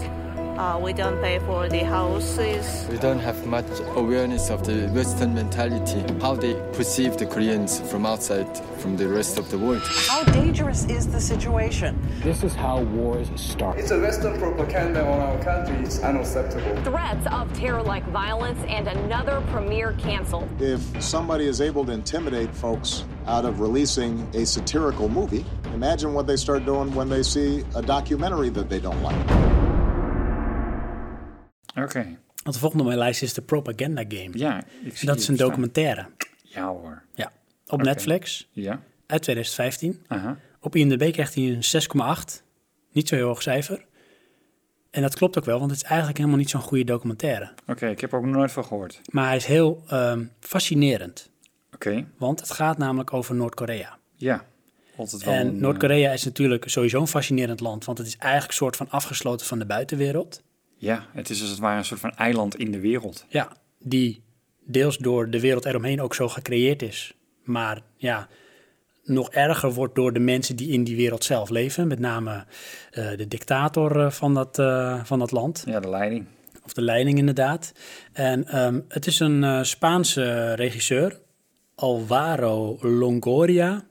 Spreekt ook r- nou, niet zo heel goed Engels in eh, die documentaire. Het is wel Engels gesproken, het meeste. Oké. En eh, hij eh, weet dus op een of andere manier toegang te krijgen tot dat land. En eh, gaat daar gewoon filmen om te kijken van... wat klopt er nou van de propaganda die wij hebben over dat land... en het beeld dat dat land heeft over de rest van de wereld. Want de waarheid zit vaak een beetje in het midden. hè? Ja. Het land wordt ook heel vaak gewoon belachelijk gemaakt... omdat het soms ook hele gekke dingen doet. Ja, weet je waar ik dat altijd mee heb? Met Japan. Zodra we in Nederland ergens een keer naar Japan gaan of een documentaire over Japan, gaan we altijd alle rare dingen op, eh, oprafelen. Ja, want dat is fascinerend. Ja, maar dat, denk ik, zo- dat is Japan toch niet? Nee, dat klopt. Dat is toch ook weer hetzelfde als eh, Nederland zijn drugslosers. Ja. Dat, dat nee, is dat klopt. Ja, toch dat niet is zo? het stereotyperende ervan. En Ja. eh, dat is dan wat vaak bij de mensen meteen oppopt. Want je ziet in die film, eh, je ziet eigenlijk drie kanten. Je ziet de kant zoals de regisseur daarnaar kijkt, als het ware. Maar Ja. dat doet hij met beelden en niet met heel veel woorden. Oké. Want hij heeft niet echt een oordeel. Maar hij heeft natuurlijk wel een, een boodschap in zijn eh, documentaire. Je ziet de kant van het land zelf. Dus het land laat gewoon zien van hoe zij tegen dingen aankijken. En dan wordt het interessant. Want de mensen die ze dan interviewen, dat zijn mensen die in de regering zitten, zeg maar, van dat land. Ja. Maar ook de bewoners. Ja. Maar je weet natuurlijk op geen enkel moment of die, of die mensen, met name de bewoners of de bevolking, zichzelf uitspreken. Ja. Nou, je weet wel, dat doen ze niet. Nee. Want op een gegeven moment in een van de scènes in die documentaire, en dat is best wel eh, grijpend, en dat zag ik, en dat las ik later ook ergens terug, dan, ehm, het is sowieso dat ehm, zij worden constant begeleid door ehm, een aantal mensen waar ze ook geen afstand van mogen doen. Die zijn overal bij en die bepalen waar zij naartoe mogen in dat Ja. land. Want alles is natuurlijk gewoon geregisseerd en dat is ook een vorm van propaganda. Mhm. En ehm, ze kunnen dus niet heen en gaan en staan waar ze willen. Maar ze mogen wel dan een beetje op aanwijzing een aantal mensen aanspreken. Dus dan lopen ze ergens bijvoorbeeld eh, bij een metrostation. En dan eh vragen ze van, nou mogen we wat mensen eh, interviewen? En dan zeggen ze, nou je, ja, je mag die mensen wel eh, een vraag stellen. Maar ze staan er wel bij om te kijken van welke vragen worden er gesteld. Dus ze lopen op een gegeven moment op een man af. En die man draait zich om en je ziet letterlijk het zweet hem uitbreken. Ja. Want die man, dat is gewoon een bewoner daar, die eh, ziet een buitenlander, een cameraploeg en mensen van de regering als het ware daar dan bij staan. En die denkt, shit, ik moet echt op gaan letten wat ik nu ga zeggen. Dus die durft ook bijna geen antwoord te geven op de vragen die gesteld worden. En die vragen zijn niet eens zo extreem. In het kader van eh, hoe is het leven hier of eh, eh, wat is je werk, dat soort vragen. Maar je ziet die man eigenlijk helemaal wegkwijnen en steeds angstiger worden van shit, Ja. straks gebeurt er iets wat ik niet mag zeggen of doen. Eh, dat vond ik er eh, wel grijpend aan eh, in die film. Eh, daarnaast zie je beelden van eh, universiteiten, musea en hotels. En je kunt gewoon zien dat die gewoon niet gebruikt worden. Dat is gewoon propaganda voor de buitenwereld. En het Ja. hoogtepunt in die film is een kerkdienst. En dat is een christelijke kerkdienst. Of een katholieke kerkdienst moet ik zeggen. Want zij propageren van eh, je hebt gewoon vrijheid van geloof in ons land. Kijk maar, we hebben een eh, katholieke kerk en daar kun je ook naartoe. En dan hebben ze een mis. En dan zie je dat er gewoon eh, dingen niet kloppen. Je ziet gewoon in de aan mis alles of, eh? hoe het in beeld wordt gebracht. In die mis, eh, de mensen die er zijn. Eh, normaal gesproken dragen ze altijd vlaggetjes. Die hebben ze niet op van, eh, van het land. En Ja. er zijn nog een aantal gedragingen waarin je ziet van dit is gearrangeerd. Ja. Dit is gewoon een mis die nooit plaatsvindt. Maar die hebben ze gewoon nu letterlijk neergezet voor die mensen die daarheen gaan. Ja. Maar ja, dat zie je wel vaker over dat eh, dan markten druk zijn. En dan wordt er een markt opgebouwd en dan worden er mensen neergezet die druk moeten, moeten zijn op de markt. Ja. Een ander fascinerend ding, en ik weet niet of je dat wist, maar je, dat is een, een persoon die hun dus constant begeleidt. En dat is een eh, soort met eh liancé, zeg maar, eh, voor mensen vanuit de buitenwereld die Noord-Korea in willen. Ja. En Dat is Alejandro Cao de Benos of zoiets, als je heet. Maar dat is een Spanjaard. Oké. En dat is een Spanjaard die eigenlijk altijd al in communisme geloofde. Ja. En al heel graag, al heel snel naar Noord-Korea wilde. Om daar, zeg maar, voor dat land, ja, eigenlijk eh, zijn leven te geven als het moet. Ja. Te en, dienen. ehm, het mooie is dat er zijn dus mensen binnen, de- binnen Noord-Korea... die noemen hem eh, de useful idiot. Oké, ja. Want het is eigenlijk gewoon echt een hele domme man. Maar die wordt gewoon ingezet voor buitenlandse propaganda. Ja. Van jij vakt die mensen op, je begeleidt ze... en jij gaat gewoon vertellen aan de buitenwereld hoe fantastisch dit land is. Die useful. ja, en dat is het ook. Het is- Het is echt een idiot. Ja. Ehm, nou, die, die, die volgt hem dus zeg maar overal heen. En eh, hij heeft ook een naam gekregen. Een, eh, een, een Koreaanse naam. Die heeft hij volgens mij ook zelf uitgekozen. Daar was hij heel trots op. En dat betekent vrij vertaald... Korea is één of zoiets. Oké, ja. Ja, heel, heel bijzonder. Eh, daarnaast, en dat is ook wel eh, grappig, eh, er is een soort eh, politieke ideologie ontwikkeld in dat land. En eh, dat is geïntroduceerd door eh, Kim Il-sung. En dat noemen ze het, eh het eh, Yuche of UK. Ja. En ehm, het mooie is, dat is zo'n perfecte stap die ze hebben gezet. Dat die leider Kim Il-sung heeft gezet om verwarring te scheppen en controle te hebben over zijn land. Want er is niemand die uit kan leggen waar dat Yuche voor staat. Niemand. Ze vragen het ook op een gegeven moment een paar keer. En dan krijgen zij de wedervraag van... eh, ben je dan gespecialiseerd in eh, filosofie? Dat jij die vraag stelt. Want als ik namelijk beantwoord, dan begrijp je me niet. Oh ja. Maar eigenlijk is dat een verkapte manier. En dat gebeurt constant om te zeggen van... ja, ik weet eigenlijk ook niet waar het op slaat. Maar Ja. hè, als de kleren van de keizer dat effect... als ik niet weet wat het betekent... dan sla ik een slecht figuur. Ja, En- inderdaad. maar ja, maar- dat is toch ook het, het punt vanuit angst, hè? Nou, absoluut, alles is gebaseerd op angst. Maar dat, dat Yushe, of hoe je dat noemt, dat is een soort samenraapsel van een aantal geloven en ideologieën. En het, eh, het is eh, letterlijk betekent eh, proletarische revolutie voor het volk, door het volk. En de massa moet geleid worden door een grote leider. Ja. En de grote leider die wordt op een gegeven moment ook echt neergezet als een vaderfiguur die het volk leidt. En iedereen houdt van de grote leider. Ze noemen het ook al const- constant de grote leider, die moet je gehoorzamen. En dan heb je een eh, soort Koreaanse arbeiderspartij. En dat moet de illusie wekken dat jij als, ehm, als land of bevolking invloed hebt op de manier van leiding geven door de leider. Maar die Oké. is er niet. Het is gewoon een manier om het volk in eh, toom te houden. Ja.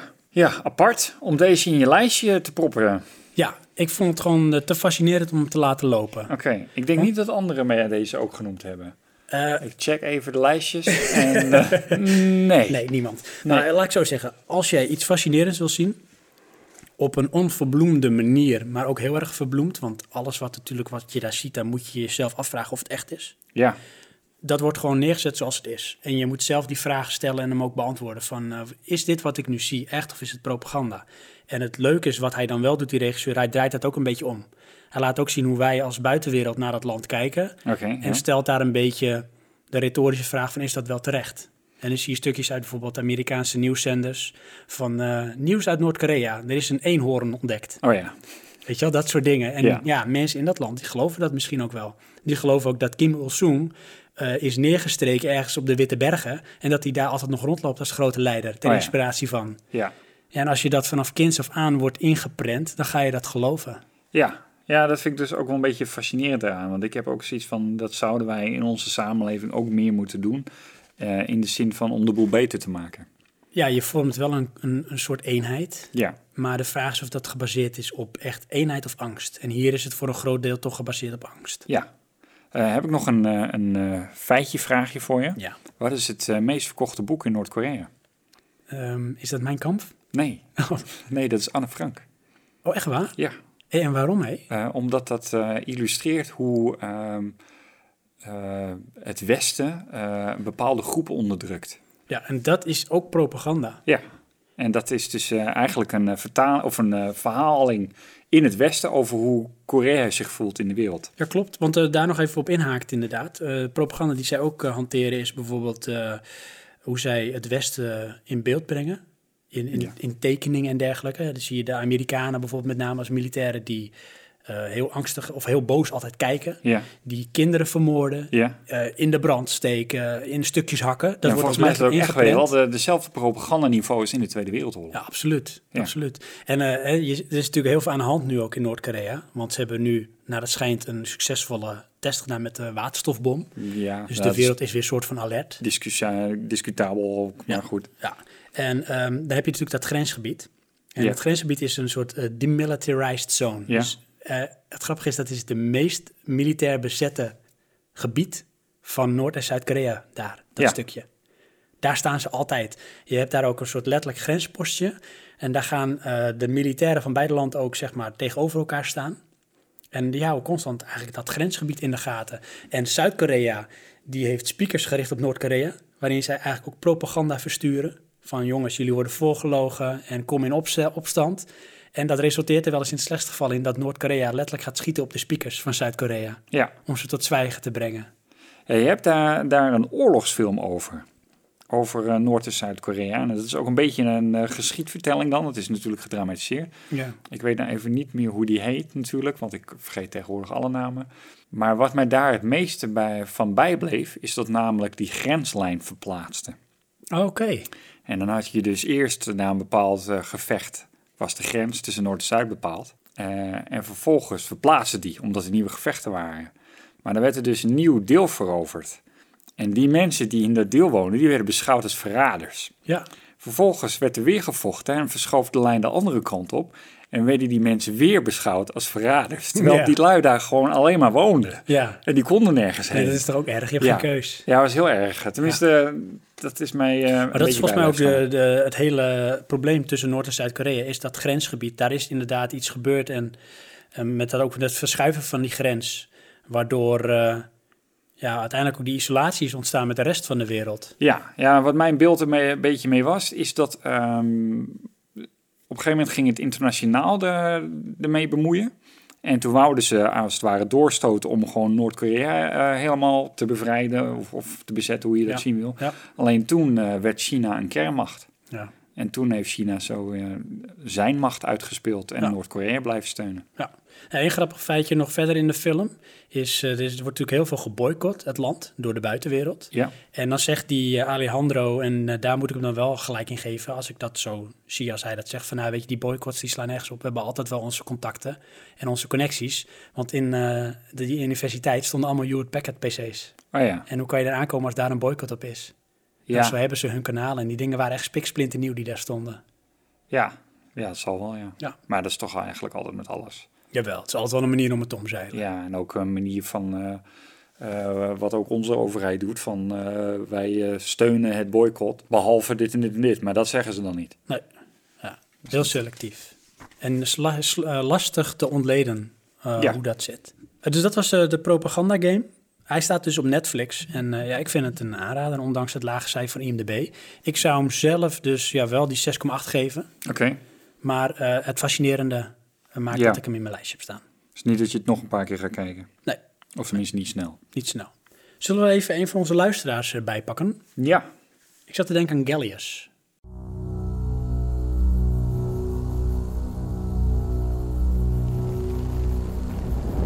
Dad, you've protected me all my life.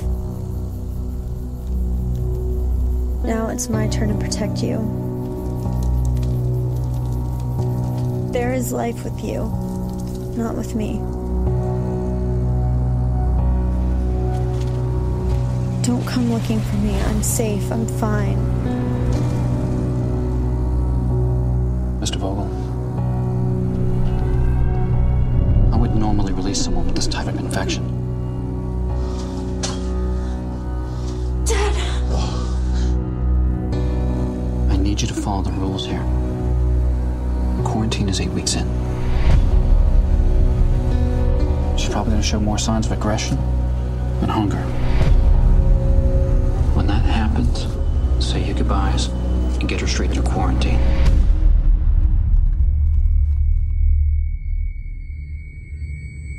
I made a promise to your mother that I would protect you.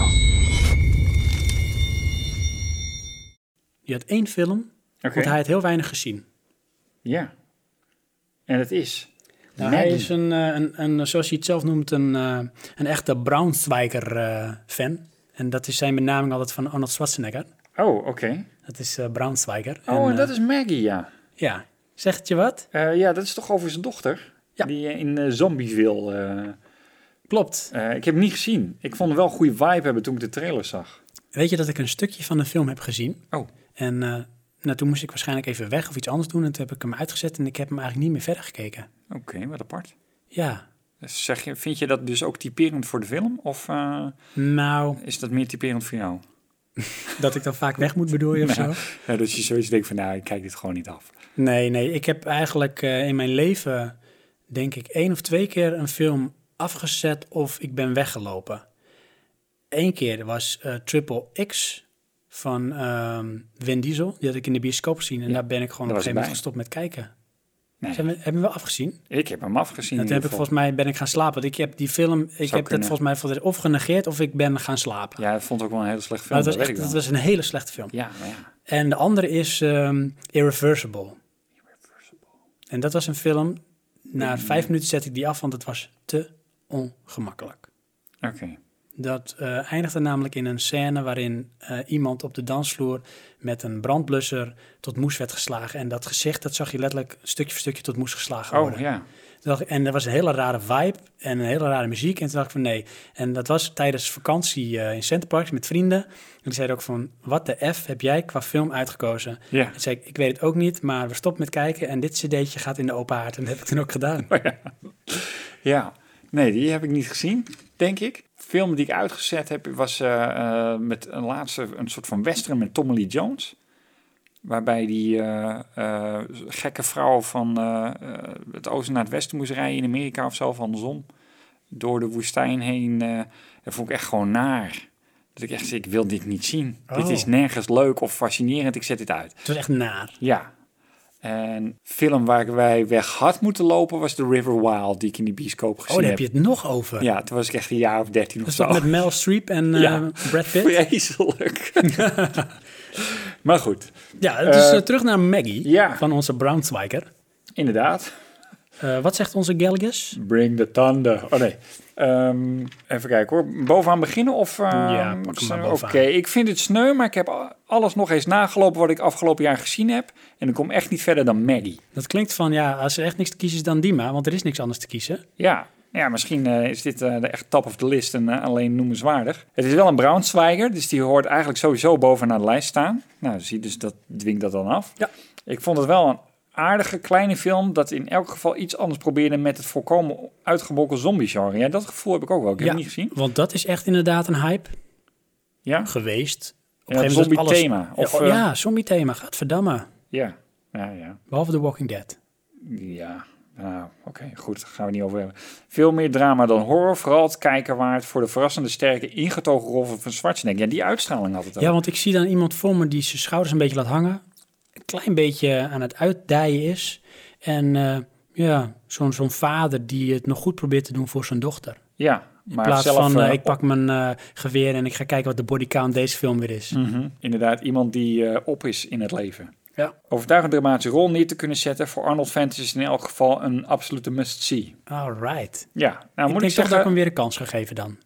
ja, dat ook. Maar eh, de laatste paar films die ik van eh, Arnie gezien heb, ehm, vond ik op zich ook gewoon allemaal niet slecht. Eh, die ene met die sheriff, eh, die vond ik dan het minst. The Last Stand. The Last Stand.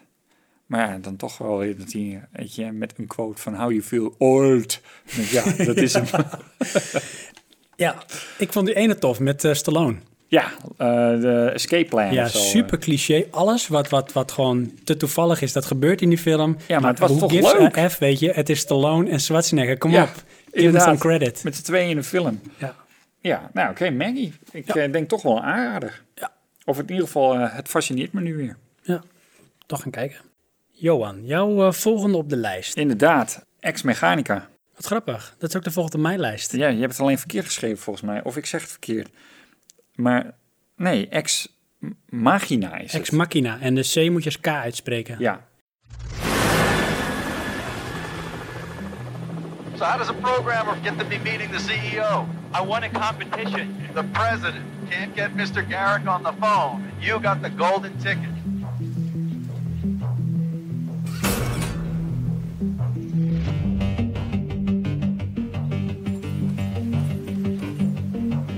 It's good to meet you, Nathan.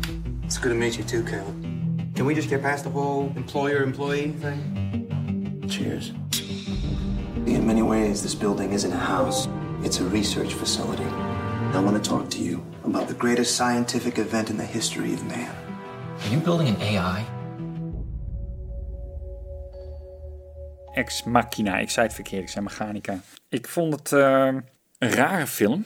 In die zin van, toen ik hem gezien had, had ik zoiets mwah, mwah, mwah. Maar dan ging ik, dat is zo'n film waar ik dan over na ging denken. En dan ging, je- ga je hem toch ineens leuker vinden. Had ik ook. Terwijl dat dus achteraf is. Ja. Het tofste, denk ik, vond ik eraan ehm, het concept van na Google.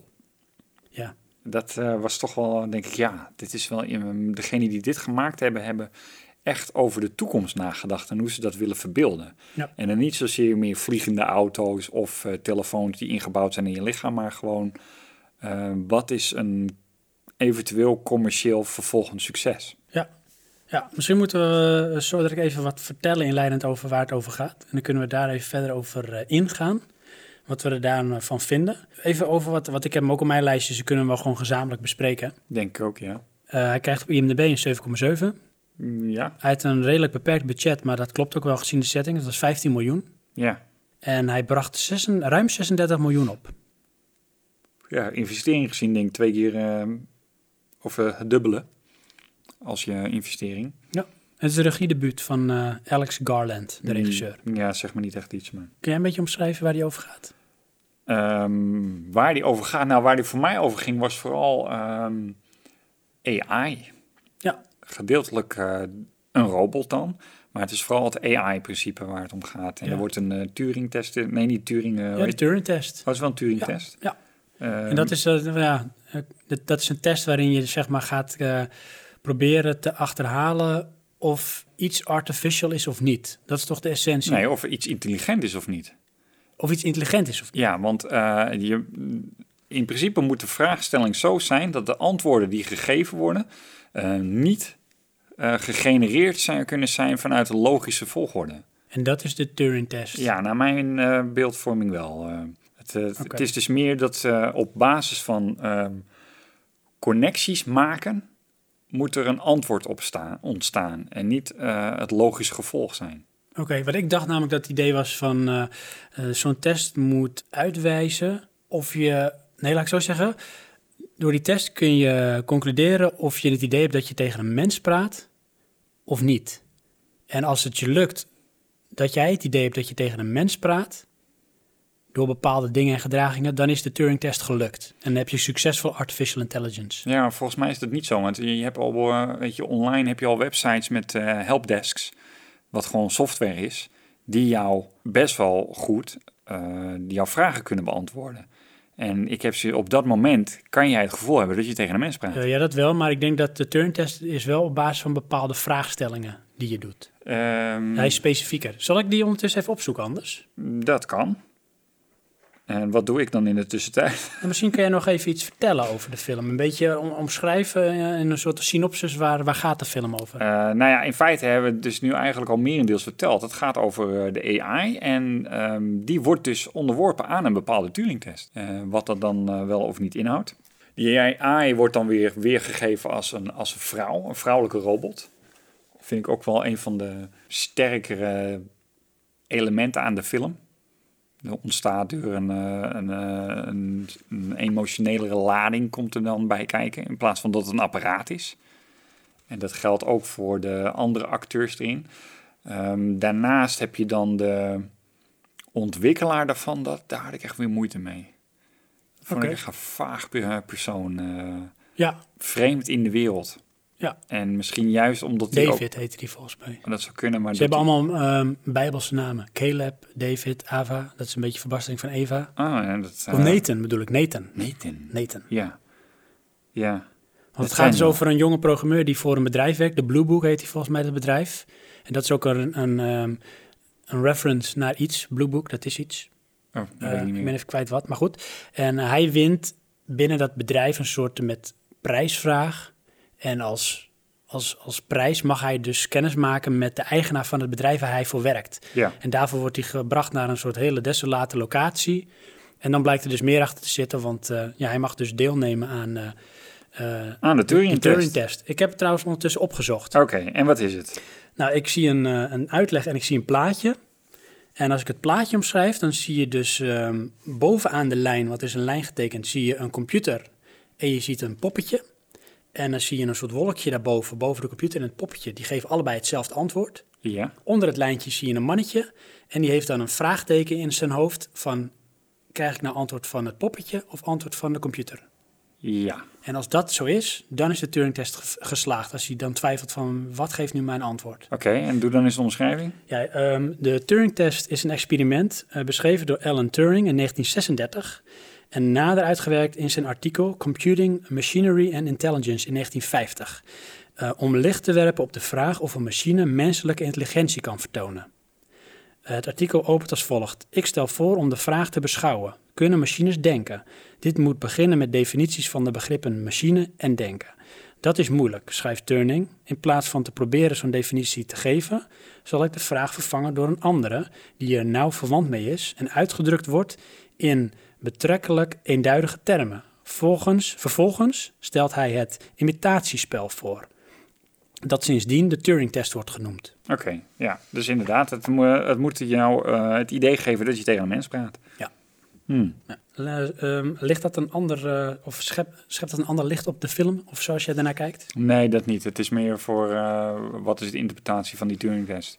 Oké. Eh, maar die film die streeft nog steeds dat na, namelijk te testen of het echt eh, artificial intelligence is of eh, slimme logica. Ja. En ik denk dat dat toch ook wel heel moeilijk is. Ja. Want slimme logica wordt eh, denk ik steeds slimmer. En wat is dan eh, de, het punt dat jij claimt van dit is AI ten opzichte van het punt jij hebt het gevoel dat het een mens is? Want dat gevoel wordt denk ik eerder bereikt. Nou, en daarvoor hebben ze- heb je natuurlijk wel bepaalde mensen het liefst nodig die die test doen. En dat is natuurlijk de essentie van deze film. Want die Caleb, die programmeur, is natuurlijk een hele slimme jongen. Ja. En die is natuurlijk niets voor niets uitgekozen zonder dat hij dat zelf weet. En dat vind ik ook het mooie uit die film. Er zijn veel dialogen tussen die Nathan, dus de eigenaar van het bedrijf waar die Caleb voor werkt. En die dus ook artificial intelligence heeft ontwikkeld. En Caleb. En je ziet, het zijn allebei ontzettend slimme mensen.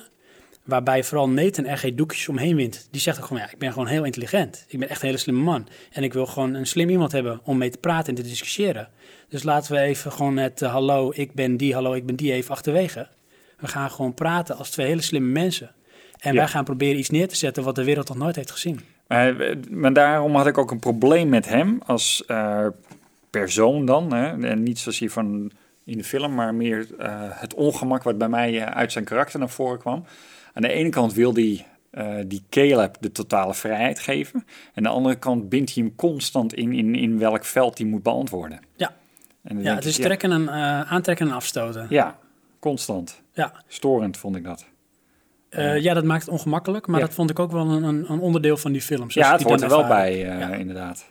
En als dat het doet, het geeft je in dat opzicht een beetje het ongemakkelijke gevoel, dan doet het ook wel iets goed. Ja, ja, precies. Dat, maar dat is ook wat ik bedoelde met de hand tussen de deur. eh, weet je wel, dan leef je toch mee. Ja, en Met dat de kwam ook, film. vond ik, door het acteerwerk van die Caleb, die jongen. Want die ziet eruit als gewoon je average guy en je voelt een beetje met hem mee. Ja. Maar gaandeweg de film gebeuren er wel dingen dat je denkt van er zit ook meer achter hem dan dat je in eerste instantie denkt. Ja, nou vind ik wel meevallen als ik daarop terugdenk. Maar ja, misschien toen. eh, Nou, er gebeuren bepaalde dingen. Het- Noem het een bepaalde wending, zonder dingen te verklappen. Daardoor ben ik even iets anders naar hem gaan kijken. En ik dacht Oké. van oké, het overkomt hem dus niet helemaal allemaal zo. Hij denkt er ook wel even over de dingen een paar stappen verder na. Maar dat moet ook wel, want het is best wel een intelligente jongen. hmm, ja. Ehm, ja, verder, ehm, waarom ehm, heb jij die film gezien? Wat- Of waarom staat hij in jouw lijstje? Waren er bepaalde dingen die jou daaruit aantrekken dat je denkt, ja, daarom staat hij in mijn lijstje? ja, ten eerste fascinerend. Ten tweede is het sci-fi. Hij had toch een wending die ik niet verwachtte. En het is een, eh, een goed gestileerde film. Op een aantal scènes na. Ja. ja, dat vond ik ook. Dat staat ook eigenlijk allemaal wel een beetje in eh, mijn setting. Ik heb nog een desolate, haast claustrofobische setting. En het verhaal weet met weinig setting en weinig acteurs te boeien. Want het is eigenlijk een heel klein verhaaltje. Ja. Ik had wel weer problemen met het einde trouwens. In die zin, het einde eh, creëerde bij mij weer vragen. Ja, En dat was voor mij geen afronding. Terwijl die film mij wel dat gevoel geeft dat we daar naartoe gingen werken. vond ik ook. Eh, weet je, bij mij hadden ze de allerlaatste scène eruit mogen laten. Dan was het dan goed geweest. Ja, inderdaad. Die, eh, dat ronde het niet af. Oké, nou cool. Eh, nog wat eh, feitjes? Wil je nog wat feitjes weten over deze film? Eh, ja, ik sta te popelen om het te horen. IMDb staat er vol van en eh, hè, daar putten we ook onze bronnen af en toe uit. Even kijken hoor. Eh, ja, de, de regisseur, dus die Alex Garland, die heeft echt ge- bewust geprobeerd de film neer te zetten zoals hij het noemt, 10 minutes from now. Dus hij zegt van als je binnen nu en een paar jaar Google of Apple dit hoort zeggen, dat zij dit ontdekt hebben of dit presenteren, dan ben je niet heel erg verrast. Ja. Dit zijn de bedrijven die dat misschien wel gaan brengen, artificial intelligence, op dat niveau. Ehm, ja. Wel is het niet ook... eh, Er is een enorme lijst van mensen die tegen artificial intelligence zijn. Ja, dat klopt. Dat de machine het niet over mogen nemen. We hebben Ja. het ook in de aflevering over de elektris- elektrische auto gehad. Oh ja, ja, dat onder klopt, ja. andere volgens mij eh, Elon Musk. Elon Musk dat heeft ondertekend. Ja. Dat klopt. En het is ook ergens misschien wel een beetje een rare, enge gedachte. Want dan krijg je ook van eh, wat voor rechten hebben eh, Machines. robots of machines met, eh, met bewustzijn, als je het bewustzijn kunt noemen. Ja. ja en dan daar krijg zijn je- toch ook van eh, die Isaac Asimov. Die heeft toch dat eh, boek geschreven over die, die wetten, de drie wetten voor eh, robots. Waar ook iRobot bijvoorbeeld eh Oh, dat zou uitput kunnen, en ja. zo. Ja. Van een robot mag een andere robot en een mens nooit eh, iets aandoen. En nou, dat soort dingen. Ja. Soort regels en wetten. Ja, dat heeft daarmee te maken. Eh, dan nog, ehm, eh, je hebt een musical theme die constant terugkomt. En eh, dat zijn de tonen die ook in eh, de film Close Encounters of the Third Kind worden gebruikt.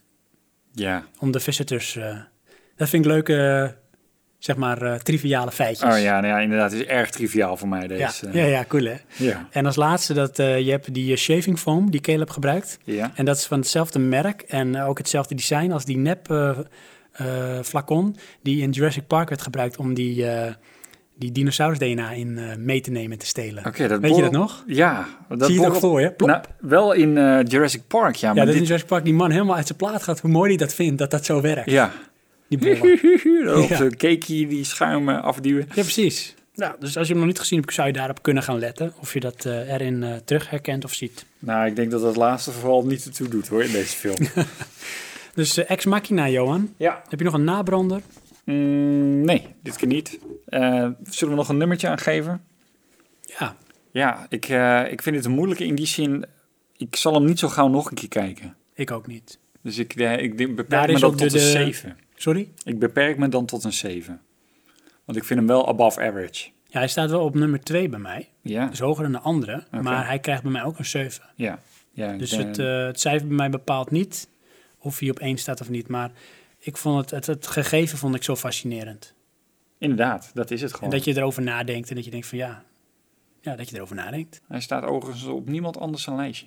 Zullen we over lijstjes gesproken weer even een van onze luisteraars eh, erbij pakken? Of een, Is goed. eentje die we al hebben behandeld of niet? Pak er een. Ehm, nou, ik wil nog eentje noemen die we nog niet behandeld hebben. Tenminste, eh, de- Qua luisteraar. nou wel de luisteraar, maar Oké. niet eh, het punt. Dat is namelijk eh, de derde van Dynamite. Ja. Eh, Bridge of Spies. You've been selected for a mission which you are not to discuss with anyone outside of this room.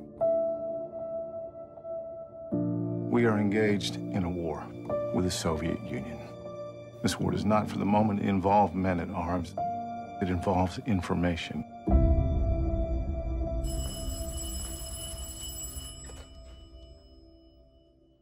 Dat is met eh, Tom Hanks. Ja. Is die al uit? Ja. Dat weet ik niet. Nee, ik, ja, volgens mij... Ja, hij is wel 2015, weet ik. Want ik heb hem ook gezien eh, op de IMDb-list. Ja. Maar ik, die film is ineens verdwenen, voor mijn gevoel. Oké. Ik heb dus de trailer of, gezien en eh, toen dacht ik, oh, dat wil ik wel zien. En, het was eh, niet een eh, direct-to-DVD of zo? Nee, maar zo erg is het er niet met Tom Hanks. Nee, dat zal niet. Het zal wel een bioscoopfilm zijn dan. Ja. Of is ehm Dynamite een van de gelukkigen die een soort met eh, pre-pre-preview heeft kunnen zien van de film? Weet ik niet, maar ehm, mijn punt is een beetje dat hij echt, eh, echt under the radar is ge- geraakt, die film, eh, voor mijn gevoel. Ja. Want eh, inmiddels zitten we natuurlijk in het Star Wars geweld. Ja. Waar ik niks mis mee vind, maar ja, ik keek hier toch wel een beetje naar uit. Ja, want eh, ik weet eigenlijk helemaal niet... ja, Spies, daar gaat het Ja. waarschijnlijk over. Dit gaat over het uitwisselen van spionnen, omdat ze in Rusland zo'n eh eh, zo'n superjet eh, neerschoten, wat die niet neergeschoten had kunnen worden. En in eh, Amerika eh, arresteren ze rond die tijd eh, een, eh, ook een spion. Oké, en is Tom Hanks dan eh, de Amerikaan of de Rus? Dit is de bemiddelaar. Oh, de middelaar. Ja, Oké. Maar wel een Hij is dus Amerikaan. de bridge of spies. Ja, en dat eh, v- t- eh, voltrekt zich dan eh, in eh, Oost-Duitsland of eh, op de grens met Duitsland, dacht ik. En ehm Dynamite, Ja. die zegt het is een glansrol van Tom Hanks. Wat vind jij van Tom Hanks als eh, acteur? Ja, eh, ik vind het gemiddeld gewoon een goede acteur. Ik vond hem alleen in die, eh ehm, die maffiafilm, eh, ja, dat deed mij uiteindelijk niet zoveel. Dat is een oude film. Ja. Ik weet welke je bedoelt, maar ik weet even niet meer hoe die heet. Ik had daar meer verwacht. Ik had ook meer verwacht dat Tom Hanks wel echt ook gewoon een koud iemand neer kon zetten. Nee. En dat Weet kwam je wat niet het over. probleem is? Nou, Of probleem, ik weet niet of dat zijn zwakte of zijn kracht is. Tom Hanks is ook een beetje als Matt Damon. Tom Hanks op een onbewoond eiland. Ja. Tom Hanks op een boot waar piraten komen. ja, En eh, Tom Hanks in Apollo 13. ja. En Tom Hanks is altijd Tom Hanks een beetje gullible en the guy you wanna hug. Ja, Kan je niet boos op worden. Nee, Ja, is Forrest goed op Gump. Tom Hanks. Ja. Zo, Met je Tommy Gun, maar goed. ja. Ja, Maar ik vind wel eh, inderdaad een, een regisseur, of regisseur, misschien is hij ook regisseur, maar een, een acteur waar ik altijd wel graag naar kijk. ja, maar ik vind het niet echt een goede acteur. Nee, nee, maar hij stelt ook niet echt teleur Nee, inderdaad. Dat is als acteur. Ja. Hij heeft- Maar dan komen we toch weer, volgens mij heb ik dat ook al een keer eh, verteld over, eh, hoe heet die, eh, Ben Kingsley is het toch? Sir Ben Kingsley. Ja. Eh, dat is een eh, charismatisch persoon, Ja, maar geen goede acteur. nee. En hoe ver kom je daar dan mee, hè? Nou ja, best wel ver. Ja. En dat is niks mis mee of zo, maar ja, dat is voor mij dan niet eh, eh, de topacteur. We halen nog een van onze luisteraars erbij. Aha, Dat is eh, Piers, ja. een van onze vaste luisteraars. En ehm, hij had echt eh, getracht eh, te kijken van welke films heb ik gezien. Hij heeft er niet zoveel gezien. Hij gaf ook aan van ik ben niet echt een hele grote filmfan. Maar ehm, hij vindt eh, Spectre, die mag in het lijstje. Ja, Nou, die heb je ook al behandeld, hè? inderdaad. Eh, hij vond het geen geweldige film in verhouding met veel andere Bond-films. Maar het was een van de weinige films die hij had gezien. Ja. nou ja, Het is een van de weinige films die Inderdaad, hij niet, hè? eh, die hij Ja. had gezien. als je de drie ziet, heb je snel een top drie. Ja, dat is Er waar. is niks mis mee natuurlijk, maar ik- ja. En dan Spectre, eh, denk ik, "Wow, dat is toch ook wel een van de, ehm, de middelmoot filmen. Daar kan je geen misser op slaan in principe. Nee. Nou, Star Wars was dat dan wel voor hem. Dat was voor hem dan wel absoluut de film. Hij vond het een, eh, een hoogvlieger.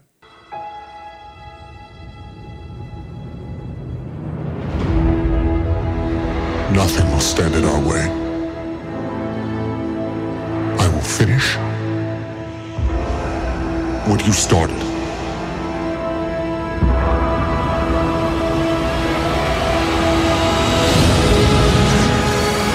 There are stories about what happened.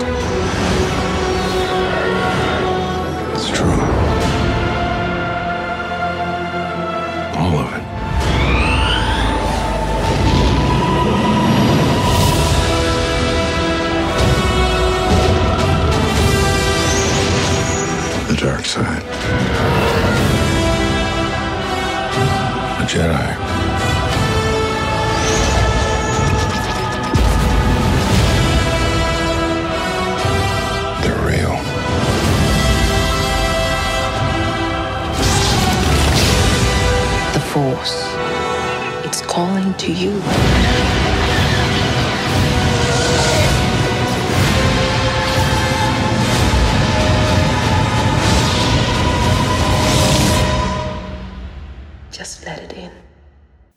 En dat was dan persoonlijk. Ja, Ehm, ik, ik heb hem nog niet gezien. Ik, ik eh, ook kijk niet. er wel naar uit. Maar Ja, ik ga hem aankomende zondag zien in eh Pathé Arena in IMAX 3D. Ja hoor. Jazeker. Doe maar. Het gaat gebeuren. En ik weet zeker dat hij goed is, want daarin ben ik net zo gekleurd als in de films van Ridley Scott. Oh nee, ik ben... ik weet eh, toch bij voorbaat dat ik hem leuk vind. Ik heb nu van een aantal mensen gehoord dat ze hem goed vonden. Want ik, ben, ik, ik word nu minder sceptisch.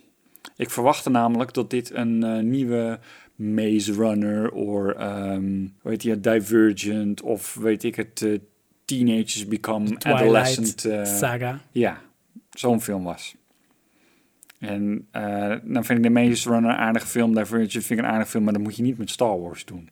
Nee, maar dat, eh, ze weten wel een manier om dat weer te verprutsen hoor, want er schijnen heel veel spin-offs te komen. Van Star Wars. Als tussenstappen tussen de drie films die weer gaan komen. Tuurlijk, want dus het je is krijgt Disney. eh, een Boba Fett film, je krijgt wel een film over eh, de Rebellion, ik noem maar iets. Een miljoen computerspellen, 4 miljoen eh, tekenfilms eroverheen. Dat noem ik wel de doodsteek van het genre. Of nee, van eh Star Wars is Thema? een... een? Thema? Nee. Of universum? Nee. Wereld? Nee. Wat wil je nou? Wat wil ik nou? Ja. Nee, dat is de doodsteek voor ehm, de franchise. Ja? Ja. Want? Dan ben je het echt aan het uitmelken. Ja. Dan gaat het niet meer om kwaliteit, maar dan, hè, zoals je wel vaak zegt, gewoon van eh, Kwantiteit. hoeveel winst kunnen wij hiermee gaan behalen Ja. door er maar zoveel mogelijk uit te poepen. Het is een melkkoe. Dat is wat Disney doet. Moet ik wel bij zeggen, ik eh, zie dan of hoor dan toch mijn broertje in mijn achterhoofd galmen van... Ja joh, die lijnt lichtzwaarde, kom op. Ja. En ik ja, zijn generatie, of in ieder geval hij heeft, heeft hier echt helemaal niks mee. Nee. Dus die denkt zich, nou laat Disney maar lekker melken, want voor mij kan toch gestolen worden. Ja, En ik ja, op een gegeven moment is het toch ook gewoon tijd voor iets anders. dat is het ook. Ja. En eh, ik denk dit, dat dit succes voor een groot deel steert op ehm, de oudere generaties. Absoluut. Kijk, als je ziet ehm, hoeveel filmpjes er op YouTube wel niet oppopten van mensen die de trailer gingen kijken met hun kinderen. Ja. En dat waren de mensen die ook de eerste films toen hebben gezien. Misschien niet allemaal in de bioscoop, maar wel Ja. dat heel erg bewust hebben meegekregen. Ja, die zijn helemaal psyched en die proberen hun kinderen ook zo enthousiast te krijgen. Ja. En daar, daar teert het en leeft het wel een beetje op en ik voor. denk het ook, ja. Ja. Dan krijgen we de laatste in de lijst, toch? Oeh, we gaan naar jouw nummer één. Oh, het, het is mijn nummer één. Ja hoor. Dan moet ik toch weer even gukken. Mijn nummer één... Nee, dat kan helemaal niet, want we hebben ze allemaal al gehad. Heb je alles al gehad weer? Ja. Want wij hebben namelijk ook films samen. Dus wat moet ik dan zeggen, Sven? Wat moet je zeggen? Nou, dan eh, pakken we mijn nummer één. Ja, dan Want, wordt het eh, jouw nummer één. Ja, we hebben dus blijkbaar eh, dingen even samen besproken. Waardoor eh, jij door jouw vijf eh, eh, films heen bent. Kun je ze nog even opnoemen? Ja, ik welke ga vijf ze het nog even waren? opzoomen. Eh, niet eh, op volgorde van belang of besproken, Mhm. maar gewoon eh, hoe ik ze heb staan. Eh The Martian, Ex eh, Machina, Spectre, Avengers, Age of Ultron is dat trouwens dan. En Project Almanac. Ja, inderdaad. Je hebt de vijf eh, behandeld. Ja, er blijft er bij mij nog één over. En daarna gaan we nog een, eh, de rest van onze luisteraars, eh, wat ze hebben, behandelen. Dan wil ik toch nog stiekem eentje op mijn lijst zetten. Dat mag. Dat is dan eh, de Mission Impossible. Eh, Road Rogue Nation. Nation, ja. The IMF is uniquely trained and highly motivated. Specialist without equal, immune to any countermeasures. But it is an agency of chaos. The time has come to dissolve the IMF. Now, I want you to choose your next words very carefully. Where is Hunt? Last I heard, he was tracking the syndicate. How come the CIA has never discovered any intel regarding this syndicate? You want the polite answer or the truth?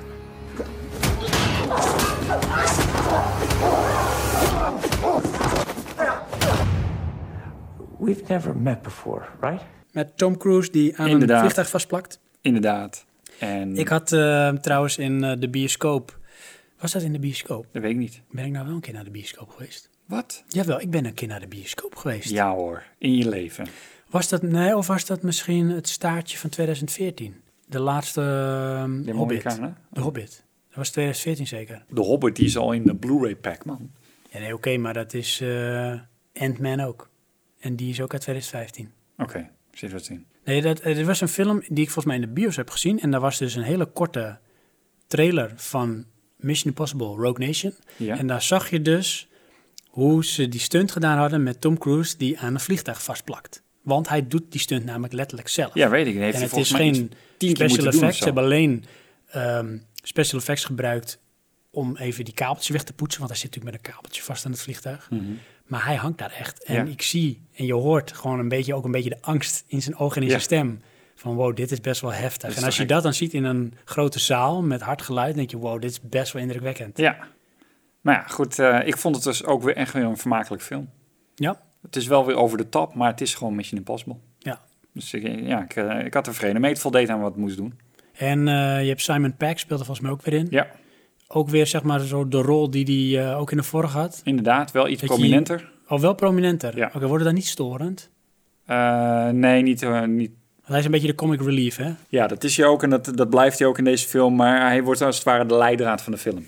Oh, oké, dat kan alle kanten op gaan dan. Ja, precies. Maar eh, ik vond het niet dominant eh, daardoor worden zijn eh, comic relief. eh. Oké. Eh, ik vond, eh, hoe heet die, Jeremy Renner wel erg op de achtergrond. Ja. Qua- Die was bij de vorige wel iets prominenter, hè? Ja. Eh, en dan eh, Mr. Marcellus, eh, hoe heet die? Oh ja. Ja, ik Eh, weet wie je bedoelt. Ving Rames. Die, ehm, ja, die is toch wel een- eigenlijk een vergelijkbare rol. Niet Oké. eh, dominant eh, aanwezig, maar toch ook wel weer eh, iets, eh, iemand van invloed. Weet je dat ik de, de eerste film met eh, Tom Cruise, de eerste Mission Impossible film Ja. uit 1996, Mm, ja. die heb ik op een gegeven moment toen zo vaak gezien. Als ik bijvoorbeeld uit de stad kwam, als we uit waren geweest en dan eh, ging ik mijn bed in, kon ik nooit meteen slapen, Ja, hoe weet dronken ik. ook was. Dan zette ik Mission Impossible op, ging ik hem weer kijken. Ja. Op een gegeven moment kon ik hem bijna gewoon lipzinken. Juist, ja. Zo vaak. Ja, cool is dat, hè? Dan kan je zeggen wat ze gaan zeggen. Ja, Ja, dat heb ik met eh, Batman The Dark Knight. oké. Nou, dan zet Zo ik vaak die- gezien. Ja, zo vaak gezien. En echt, eh, dan kan ik van tevoren gaan verklappen of zit ik het mee te praten. terwijl Ja, ze het cool. zeggen. Dat had ik ook met Inner Space. Oh ja. Met Martin Short Klopt, en eh, ja. Dennis Quaid. Zo vaak gezien. Die heb ik zelfs nog in de bioscoop gezien, weet je dat? Nee, dat, ja, dat heb je me wel eens verteld. En dat vind ik altijd zo abstract, want voor mijn gevoel is die film echt duizend jaar oud. Nee, hij is heel oud. Hij is uit 84. Ja. En toen zijn we naar de bios geweest. Maar dan was je vier. Ja. Nee, of zou dat 86 zijn? Nee, hij is laat. Hij is uit 86. En ik Oké. was volgens mij echt... Ik was zes of zeven met mijn ouders aan de bios. En die film, die leunde echt op de trailer. En ik dacht toen van, die hele film is zo. En in die trailer Ja. zag je dus dat hij door, door Dennis Quaid... die kon wat invloed uitoefenen op zijn gezicht van Martin Short. Want hij zit in Martin Short, Ja. hè? En dan kon hij zijn gezicht veranderen. En dan lijkt hij op de cowboy. En dat is een, een iemand, een rol in die film. Oké, ja. En op een gegeven moment dan gebeurt er iets waardoor eh, zijn gezicht weer zijn eigen vorm terugkrijgt. En dat gebeurt doordat hij heel snel met zijn gezicht heen en weer gaat. Zo blablabla. Ja. En dat zag je in die trailer. En ik dacht dat dat ik, als kind, dan dacht ik dat dat de gimmick was van die film. Dat gebeurde dan constant of zo. Oké. En dat vond ik zo grappig. Dat ik dacht, van, nou, daar gaat dan de hele film over. Ja. Dus als kind dat ik die film daar gezien had in de bios, vond ik er niet zo heel veel aan. Mhm. Anders van het idee wat grappig. Dan gaat iemand via een injectie in iemand anders. Dat vond ik grappig. Ja. Maar later dat ik hem terugkeek, vond ik het ook echt daadwerkelijk een heel leuk verhaal en een hele leuke film. Ja. Ja, ik heb die film van jou eh, meegekregen eh, ergens toen. Ja, ik vond hem leuk. En Martin Short. Ja, Martin Short, ja. Oh my god, Ja. help me, I am possessed. Ja, Now he's it's talking about God. Ja. Inderdaad. Ja, fantastisch. He's talking about God. nou, goed. Dus toch nog, hè. eh, drums, please. Jouw nummer 1, Sven. Nummer 1, Johan, dat is Making a Murderer.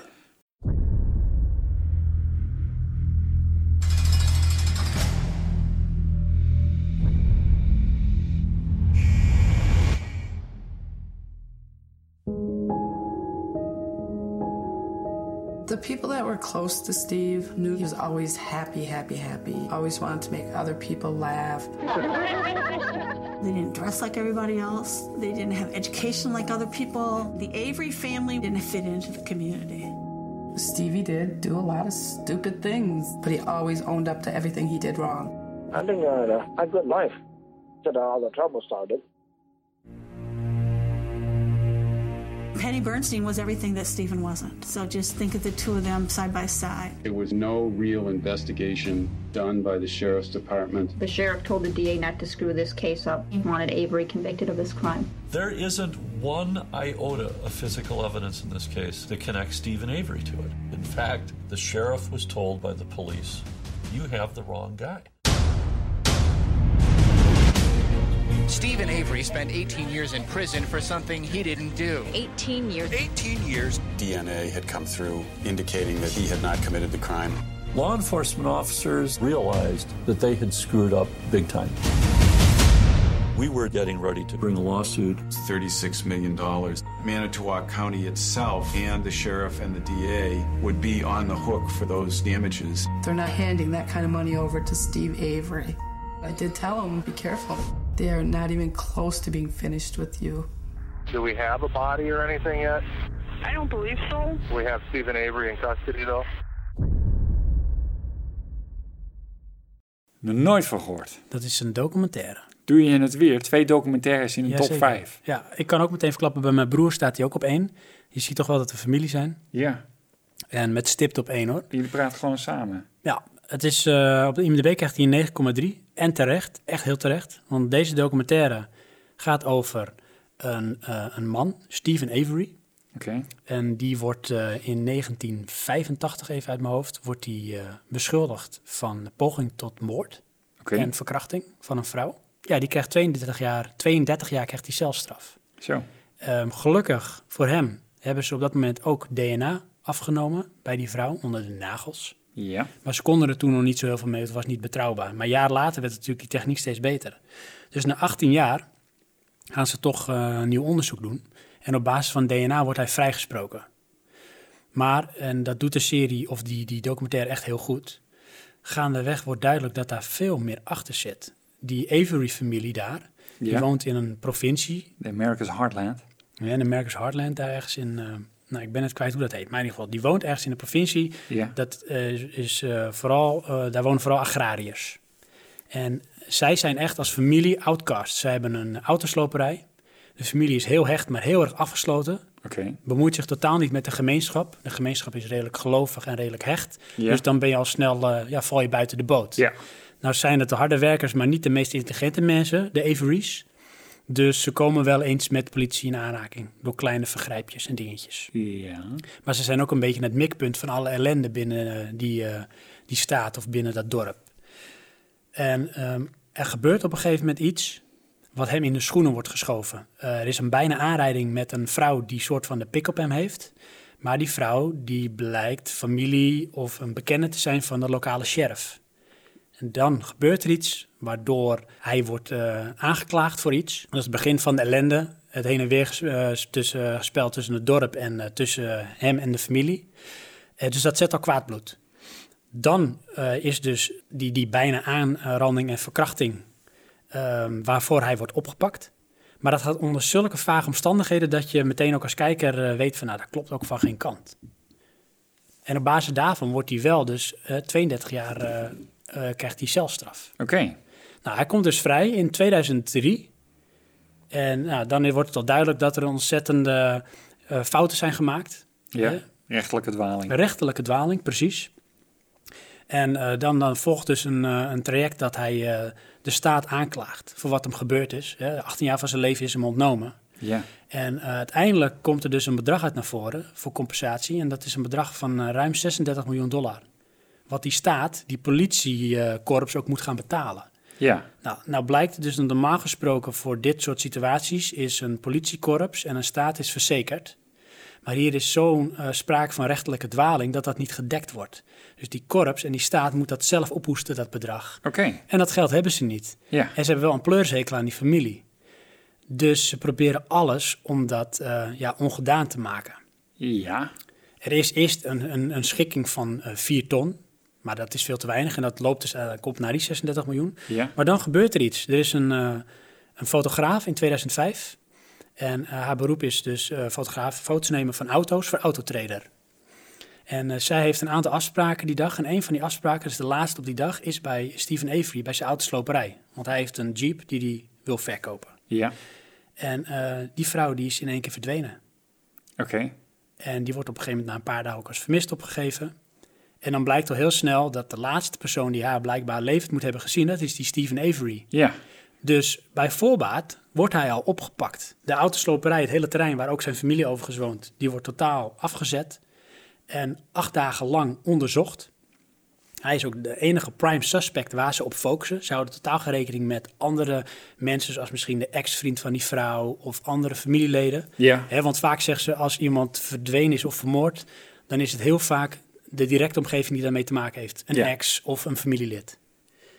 Anyways, het wordt nog bizarder, Want dan denk je van ja, dit is ook weer een manier om iets in zijn schoenen te schuiven. Klopt van geen kant dit. Mhm. Ehm, het lijk wordt gevonden op zijn terrein. Oh ja. En eh, die is verbrand. En er zijn stukken bot ontdekt. En op basis van DNA wordt dus eh, achterhaald dat zij dat is, die vrouw. En nog erger is dat haar auto wordt ook gevonden op dat terrein. Dus Steven Avery heeft alle schijn tegen. Ja. Het kan niet anders dan dat hij het gedaan heeft.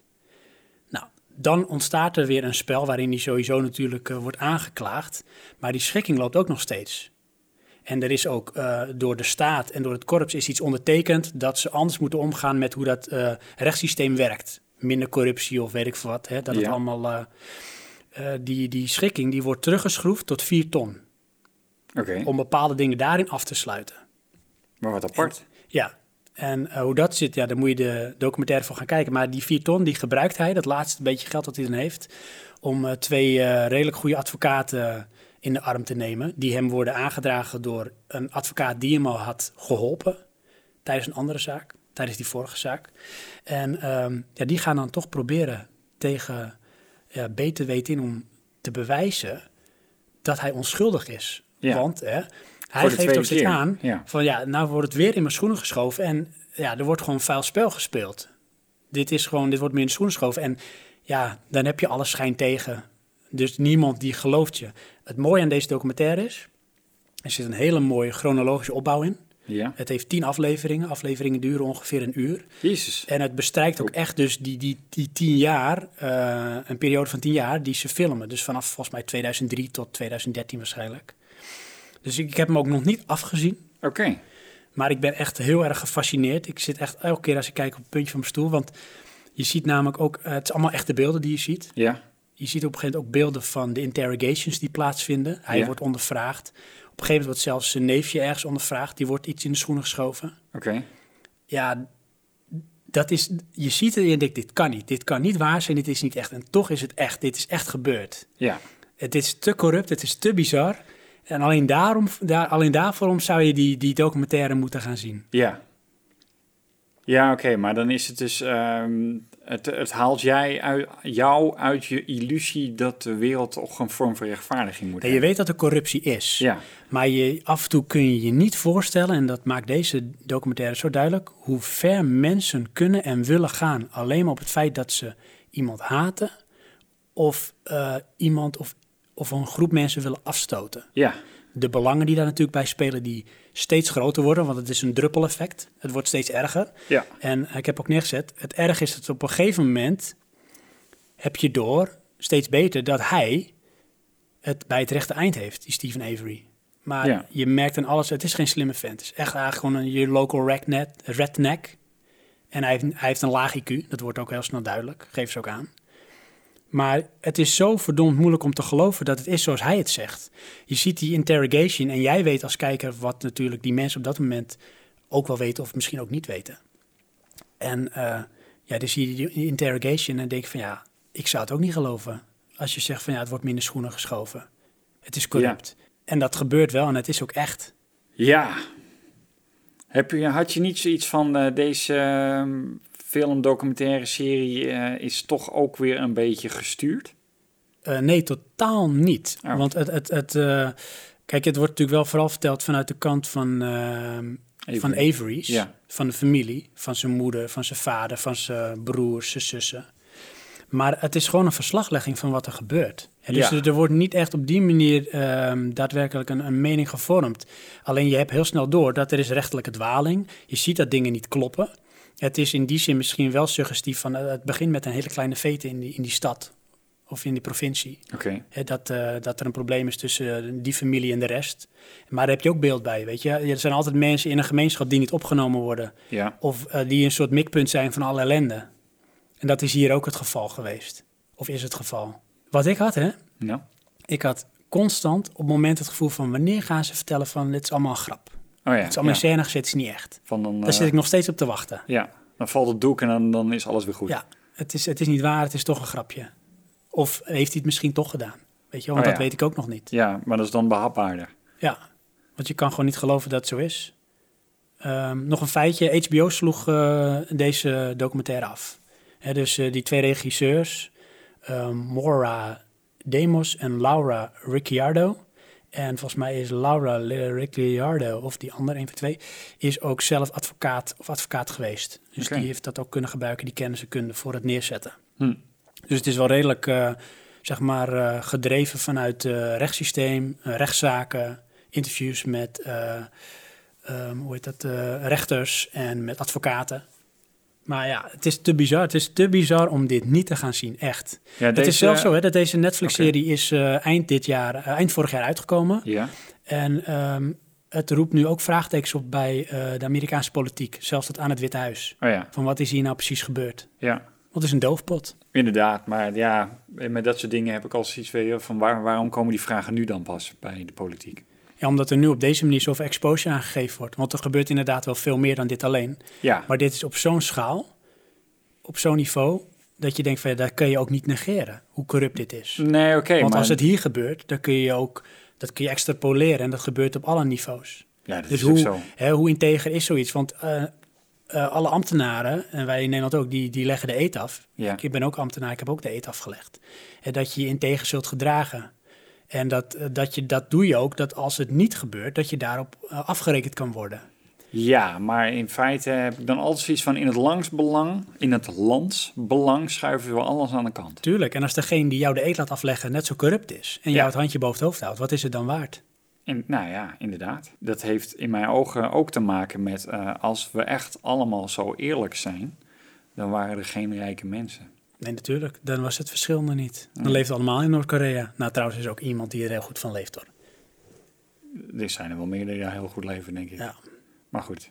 Dus eh, dat is eh, Making a Murderer. Ja, ik vind het een Netflix. beetje eh, een deprimerende afsluiting. Ja, maar we zijn nog niet helemaal klaar. Wel met ons lijstje. Oké.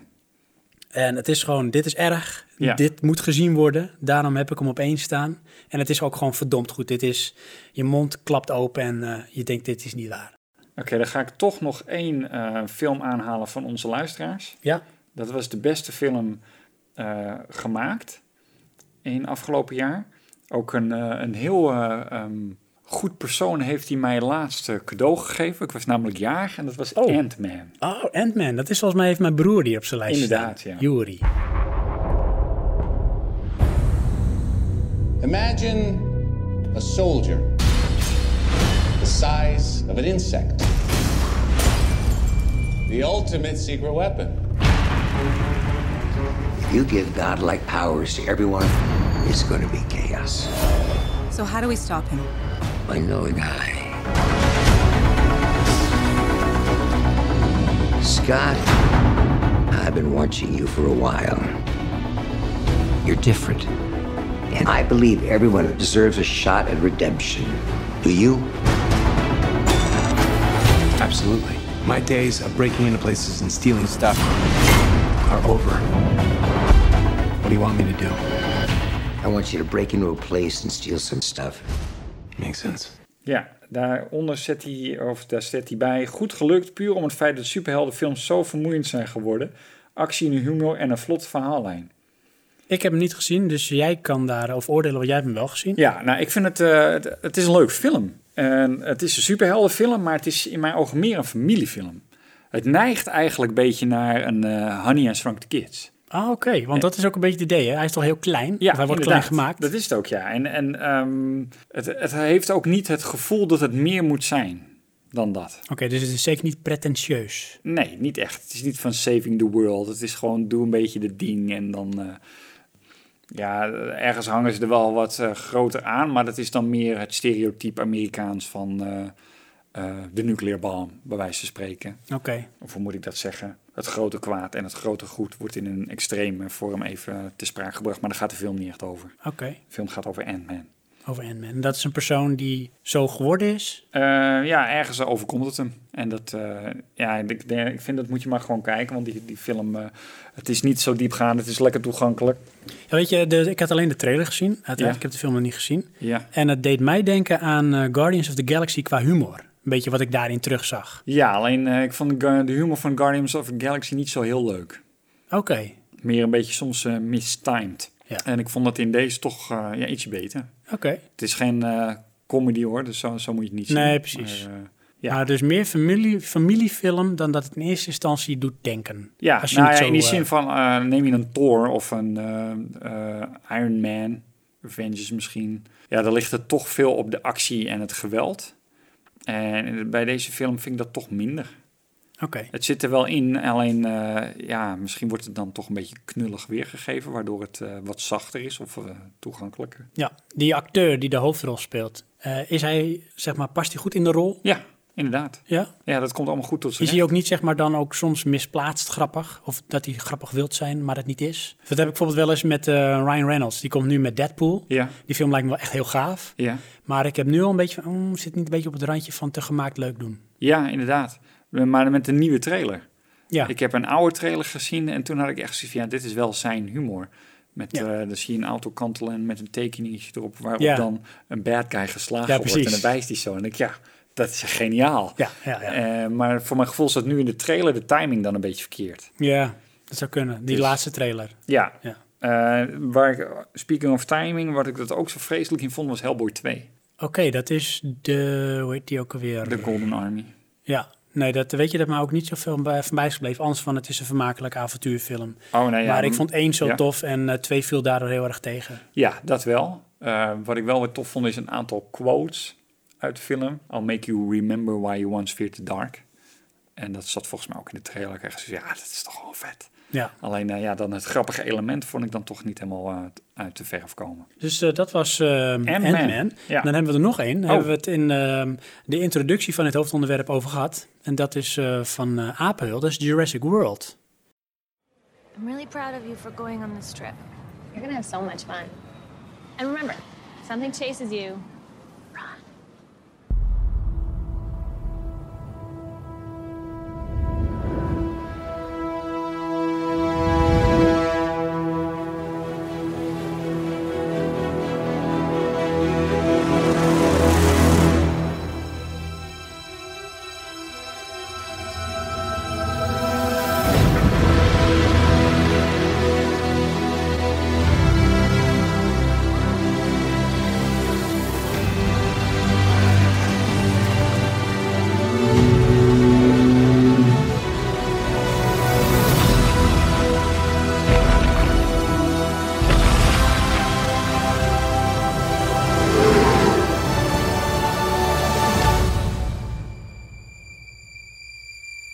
Oh. Want daar wilde ik toch nog even op inzoomen. Oké. Zal ik even vertellen wat ehm Apel daarover zegt? Of Doe maar. Niels? Hij zegt, eh, eigenlijk vond ik het niet zo'n geweldige film, maar het maakte mij wel nostalgisch, omdat Jurassic Park altijd een van, van- een van mijn favoriete films is geweest.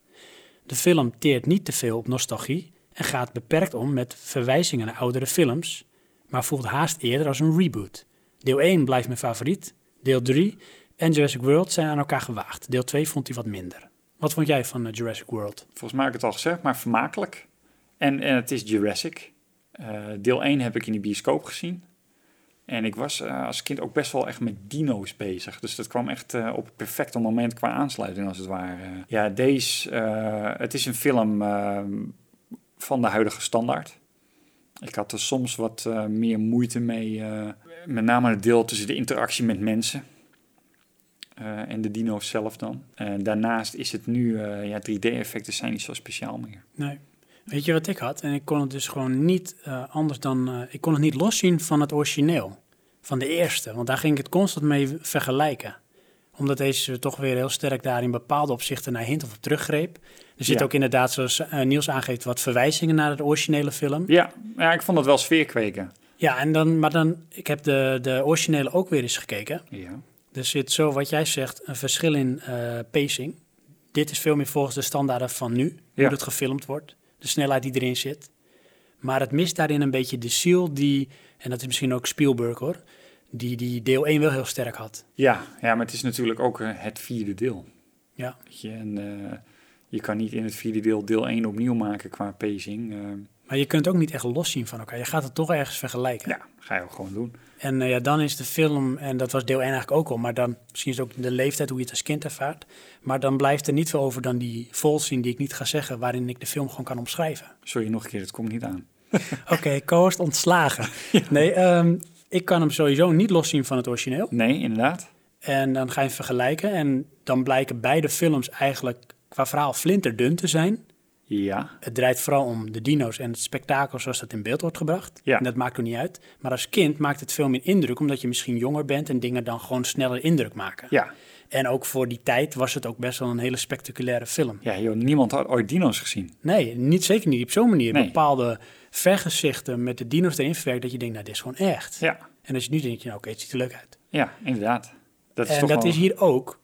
Maar hier kijk je er op een andere manier naar met, nou ja, hè, zeg maar eh, hedendaags. Dan blijft er heel weinig van deze film over. En dan kan ik het ver- eh, samenvatten tot een volzin, die ik niet ga noemen. Ja. En eh, ja, dan valt de film totaal uiteen. Ja. Ik vond het eh, zelf ook niet zo'n goede film. Eh, het, eh, ja, Maar het dat was ook- ja. Wat, het, eh, wat het zich voordoet te zijn. Precies, je moet het kunnen accepteren dat je van tevoren al weet hoe die film gaat verlopen Ja. en gaat eindigen. En eh, da- als je dat kan accepteren en je kan genieten zeg maar, van de attractie, want het is misschien als het ware een soort achtbaan waar je al twintig keer bent ingeweest, dus de 21ste keer is die echt niet anders. Inderdaad. Maar toch kun je genieten dat je in die attractie zit. Ja, want je vindt dino's leuk. Ja, Nou, dat is deze film. ja. dus Jurassic World. Nou, dan hebben we ze nu echt allemaal gehad, hè? Nee. Wat? Want we hebben nog Tom. Oké, ja. De, een van onze luisteraars hebben we nog niet gehad. Jazeker, een van onze luisteraars, Tom. En Tom is eh, kort van stof. Hij zegt Spectre. Ja. Hij geeft geen reden op waarom. Nee. Maar hij zegt wel, verder sluit zich aan bij wat eh, Niels en Dynamite zeggen. Eh, want hij zegt, eh, anders zitten Mike en... Niels. even kijken, nee, hij zegt... eh, Mike en Niels zitten goed met The Martian en Bridge of Spies. Dat zegt hij. Ja. Dus daar sluit zich ook bij aan. Oké. Ja, Spectre. Dat is, eh, hè, ergens voor mij toch een moedje. Ja. Eh, in de zin van, ik heb ze allemaal gezien, dus deze moet ik ook gewoon zien. Ja. En, eh, Trouwens, nou weet je, ik ga eentje toch behandelen. Ik had eh, eerst voorgenomen om het niet te doen. Star Wars namelijk. Ik moet hem nog gaan kijken. Oh. Maar eh, Niels, die heeft daar toch wel eh, ja, iets uitvoerigs over geschreven... wat we de luisteraars toch niet kunnen onthouden. Eh, dus eh, ik ga het toch voordragen wat hij zegt. Oké, doe maar. Over eh, Star Wars. Ja. Hij zegt, ehm, ik mag wel zeggen dat dit de happening van het jaar was in filmland. Dan bedoelt hij toch niet The Happening?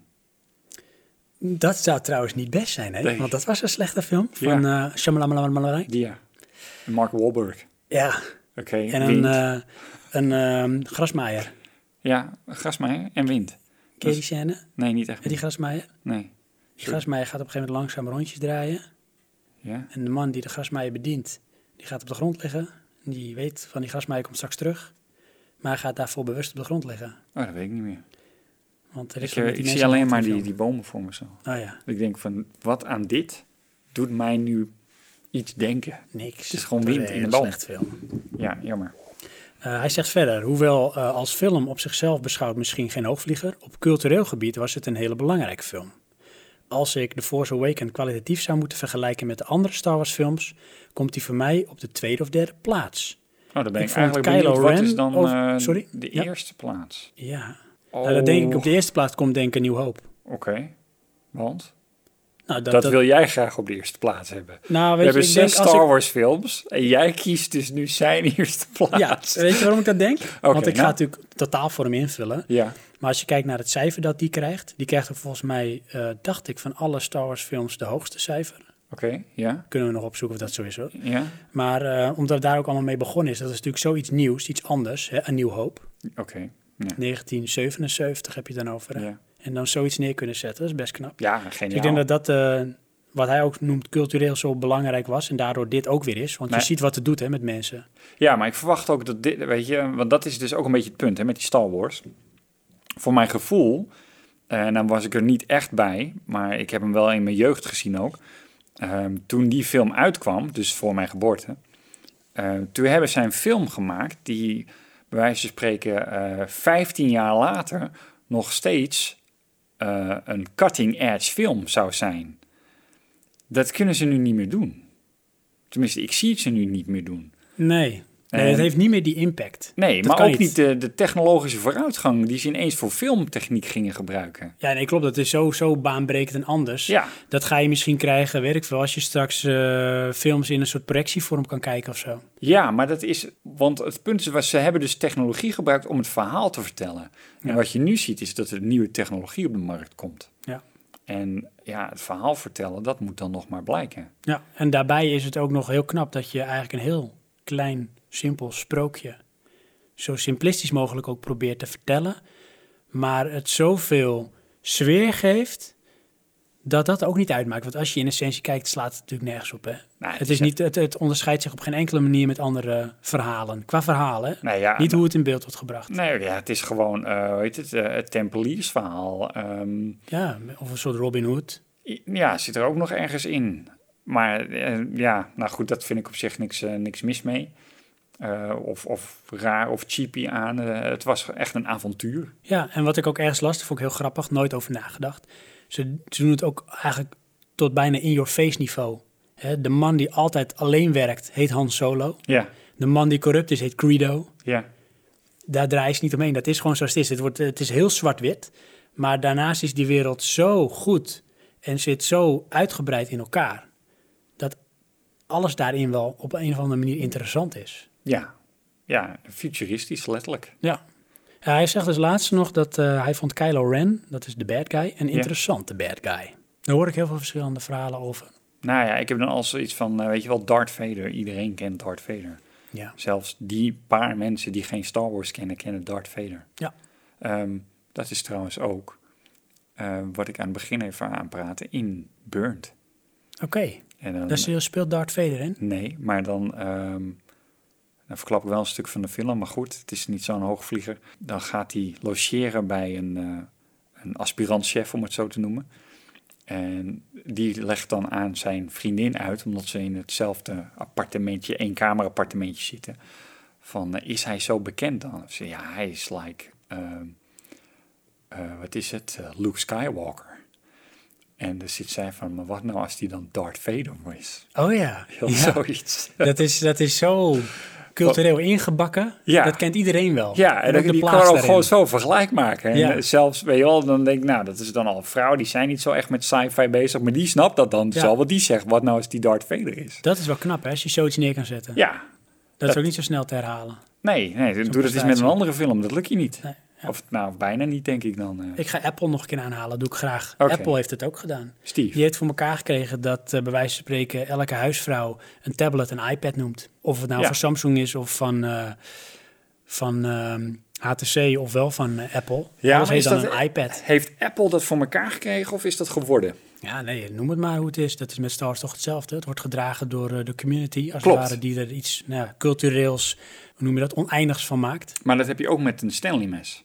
Ja, En het is is een dat- merk. Ja, Luxe het- Flex, ook zoiets. Ja, of een popnagel. Ik bedoel, je wil dat als merk natuurlijk heel graag. Tuurlijk, maar dat kun je niet afdwingen. Nee, dat bedoel ik dus. Dat is iets wat ontstaat Ja, door toevalligheid of hele Oké, goede dus marketing. dan heeft Apple het niet gemaakt en hebben ze de, de mazzel gehad dat het zo geworden is. Ja, maar dat komt misschien wel door het succes van dat product. Ja. Zij hebben natuurlijk iets toen, nou goed, hè, laten we daar niet verder op ingaan, want dan kunnen we weer heel lang doorgaan op een ander onderwerp. Ja.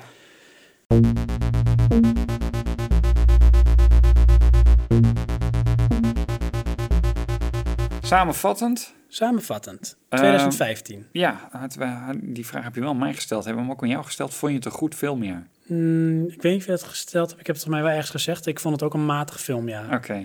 Er waren geen eh, hoogvliegers, ik had uiteindelijk 11 films gezien, vijf van eh, in deze lijst. Heb ik nog één vraag? Ja. Ehm, welke film had je niet hoeven of moeten zien? Oh, nou dan pak ik wel even mijn lijstje erbij, klein momentje. Ja, daar ben ik weer. Ja. Ehm, ja, Ex Machina. Nee, grapje.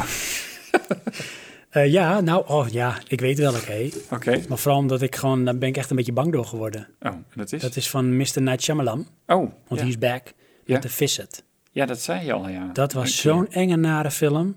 Als ik er nu aan denk, word ik weer bang. Ja. Dus ik stop met nadenken. Ja, oké. Die had ik niet willen zien. Nee, nou goed, maar dat heb jij is dan... dat ook, eh, eh, niet met deze, maar heb je ook een film die je niet had willen zien om wat voor reden? Eh, ja, Ehm, ik weet niet helemaal zeker of dat 2014 weer, eh, is. Eh, ik denk het wel, maar dat is eigenlijk een Chinees film eh, met Andy Lau. En ik weet de titel natuurlijk niet, want ik weet van alle films die ik nu te sprake breng, de titels schijnbaar niet. Ehm, maar Goed die voorbereid. film, eh, ja, dat ging over een soort van eh, kunstroof met de Japanse maffia en Chinese maffia. En dan denk je, nou, dat klinkt wel interessant, maar het ging echt van de hak op de tak. Eh, dan waren we in Japan, dan waren we in Singapore, dan waren we in het Midden-Oosten, dan waren we in eh, China. En je kreeg allemaal van die shots. En ik, constant was ik me aan het afvragen, wat wordt er nou verteld? En dan kwam er weer een sportauto, want Andy Lau die stapte dan in de sportauto. Weet je wel, het, het- nou, ik, eh, ehm, ik had hem niet hoeven zien. Ik wou zeggen, ik heb nou zin om te kijken. Sorry? Ik heb nou al zin om hem te kijken. Ja, dat echt- ja, nee, dat was echt dat die film af was. eh, Ik heb hem ook echt in vijf keer gekeken.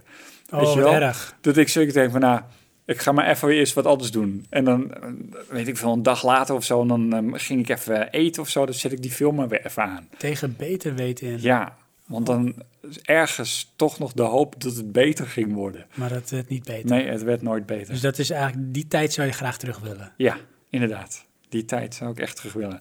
Het- En het jammer vind ik, Andy Lau vind ik op zich, eh nou, een goede acteur wil ik niet zeggen, maar ik kijk wel a- een aantal van zijn films. En dan had hij toch ook weer nieuwe films. En nou ben ik echt eh, geworden van, ja, ik weet niet of ik dat wel ga kijken. Ja, dat ga je krijgen. Want dan het is verpest Andy hij Lau, het. weet je wel. En de vorige film was echt Vibra. Ja, dat kan je maken of breken, hè? Ja, ja, inderdaad. Een prutsfilm ertussen. Dus,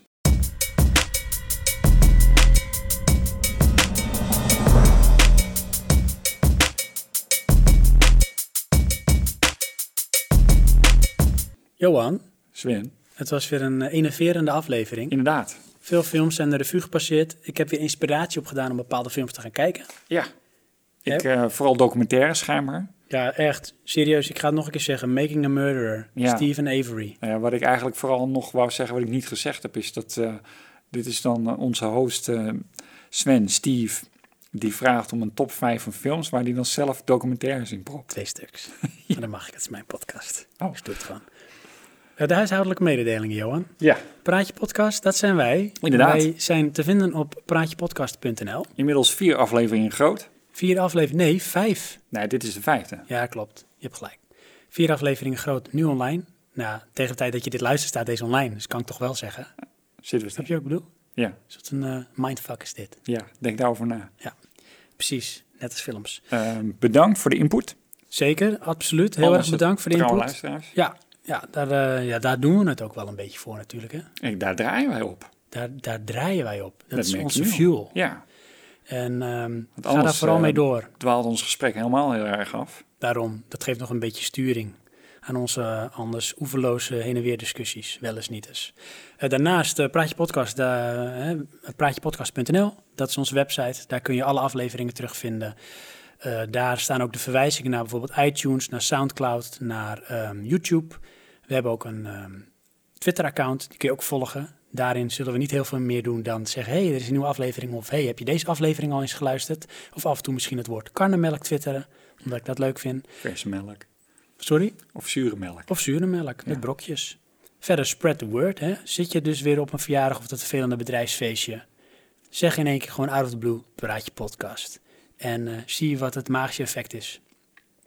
Deel dat magische effect dan ook graag met ons. Absoluut, ja. eh, Vertel ons van wat was het effect wat er eh, plaatsvond. Nou rest mij eh, niks anders, Johan, dan eh, de luisteraars en jou te bedanken voor de eh, steun, de toewijding, de input, het bouwen van een hok dat niet gelukt is. En zou ik verder willen zeggen, tot de volgende keer. Tot de volgende keer.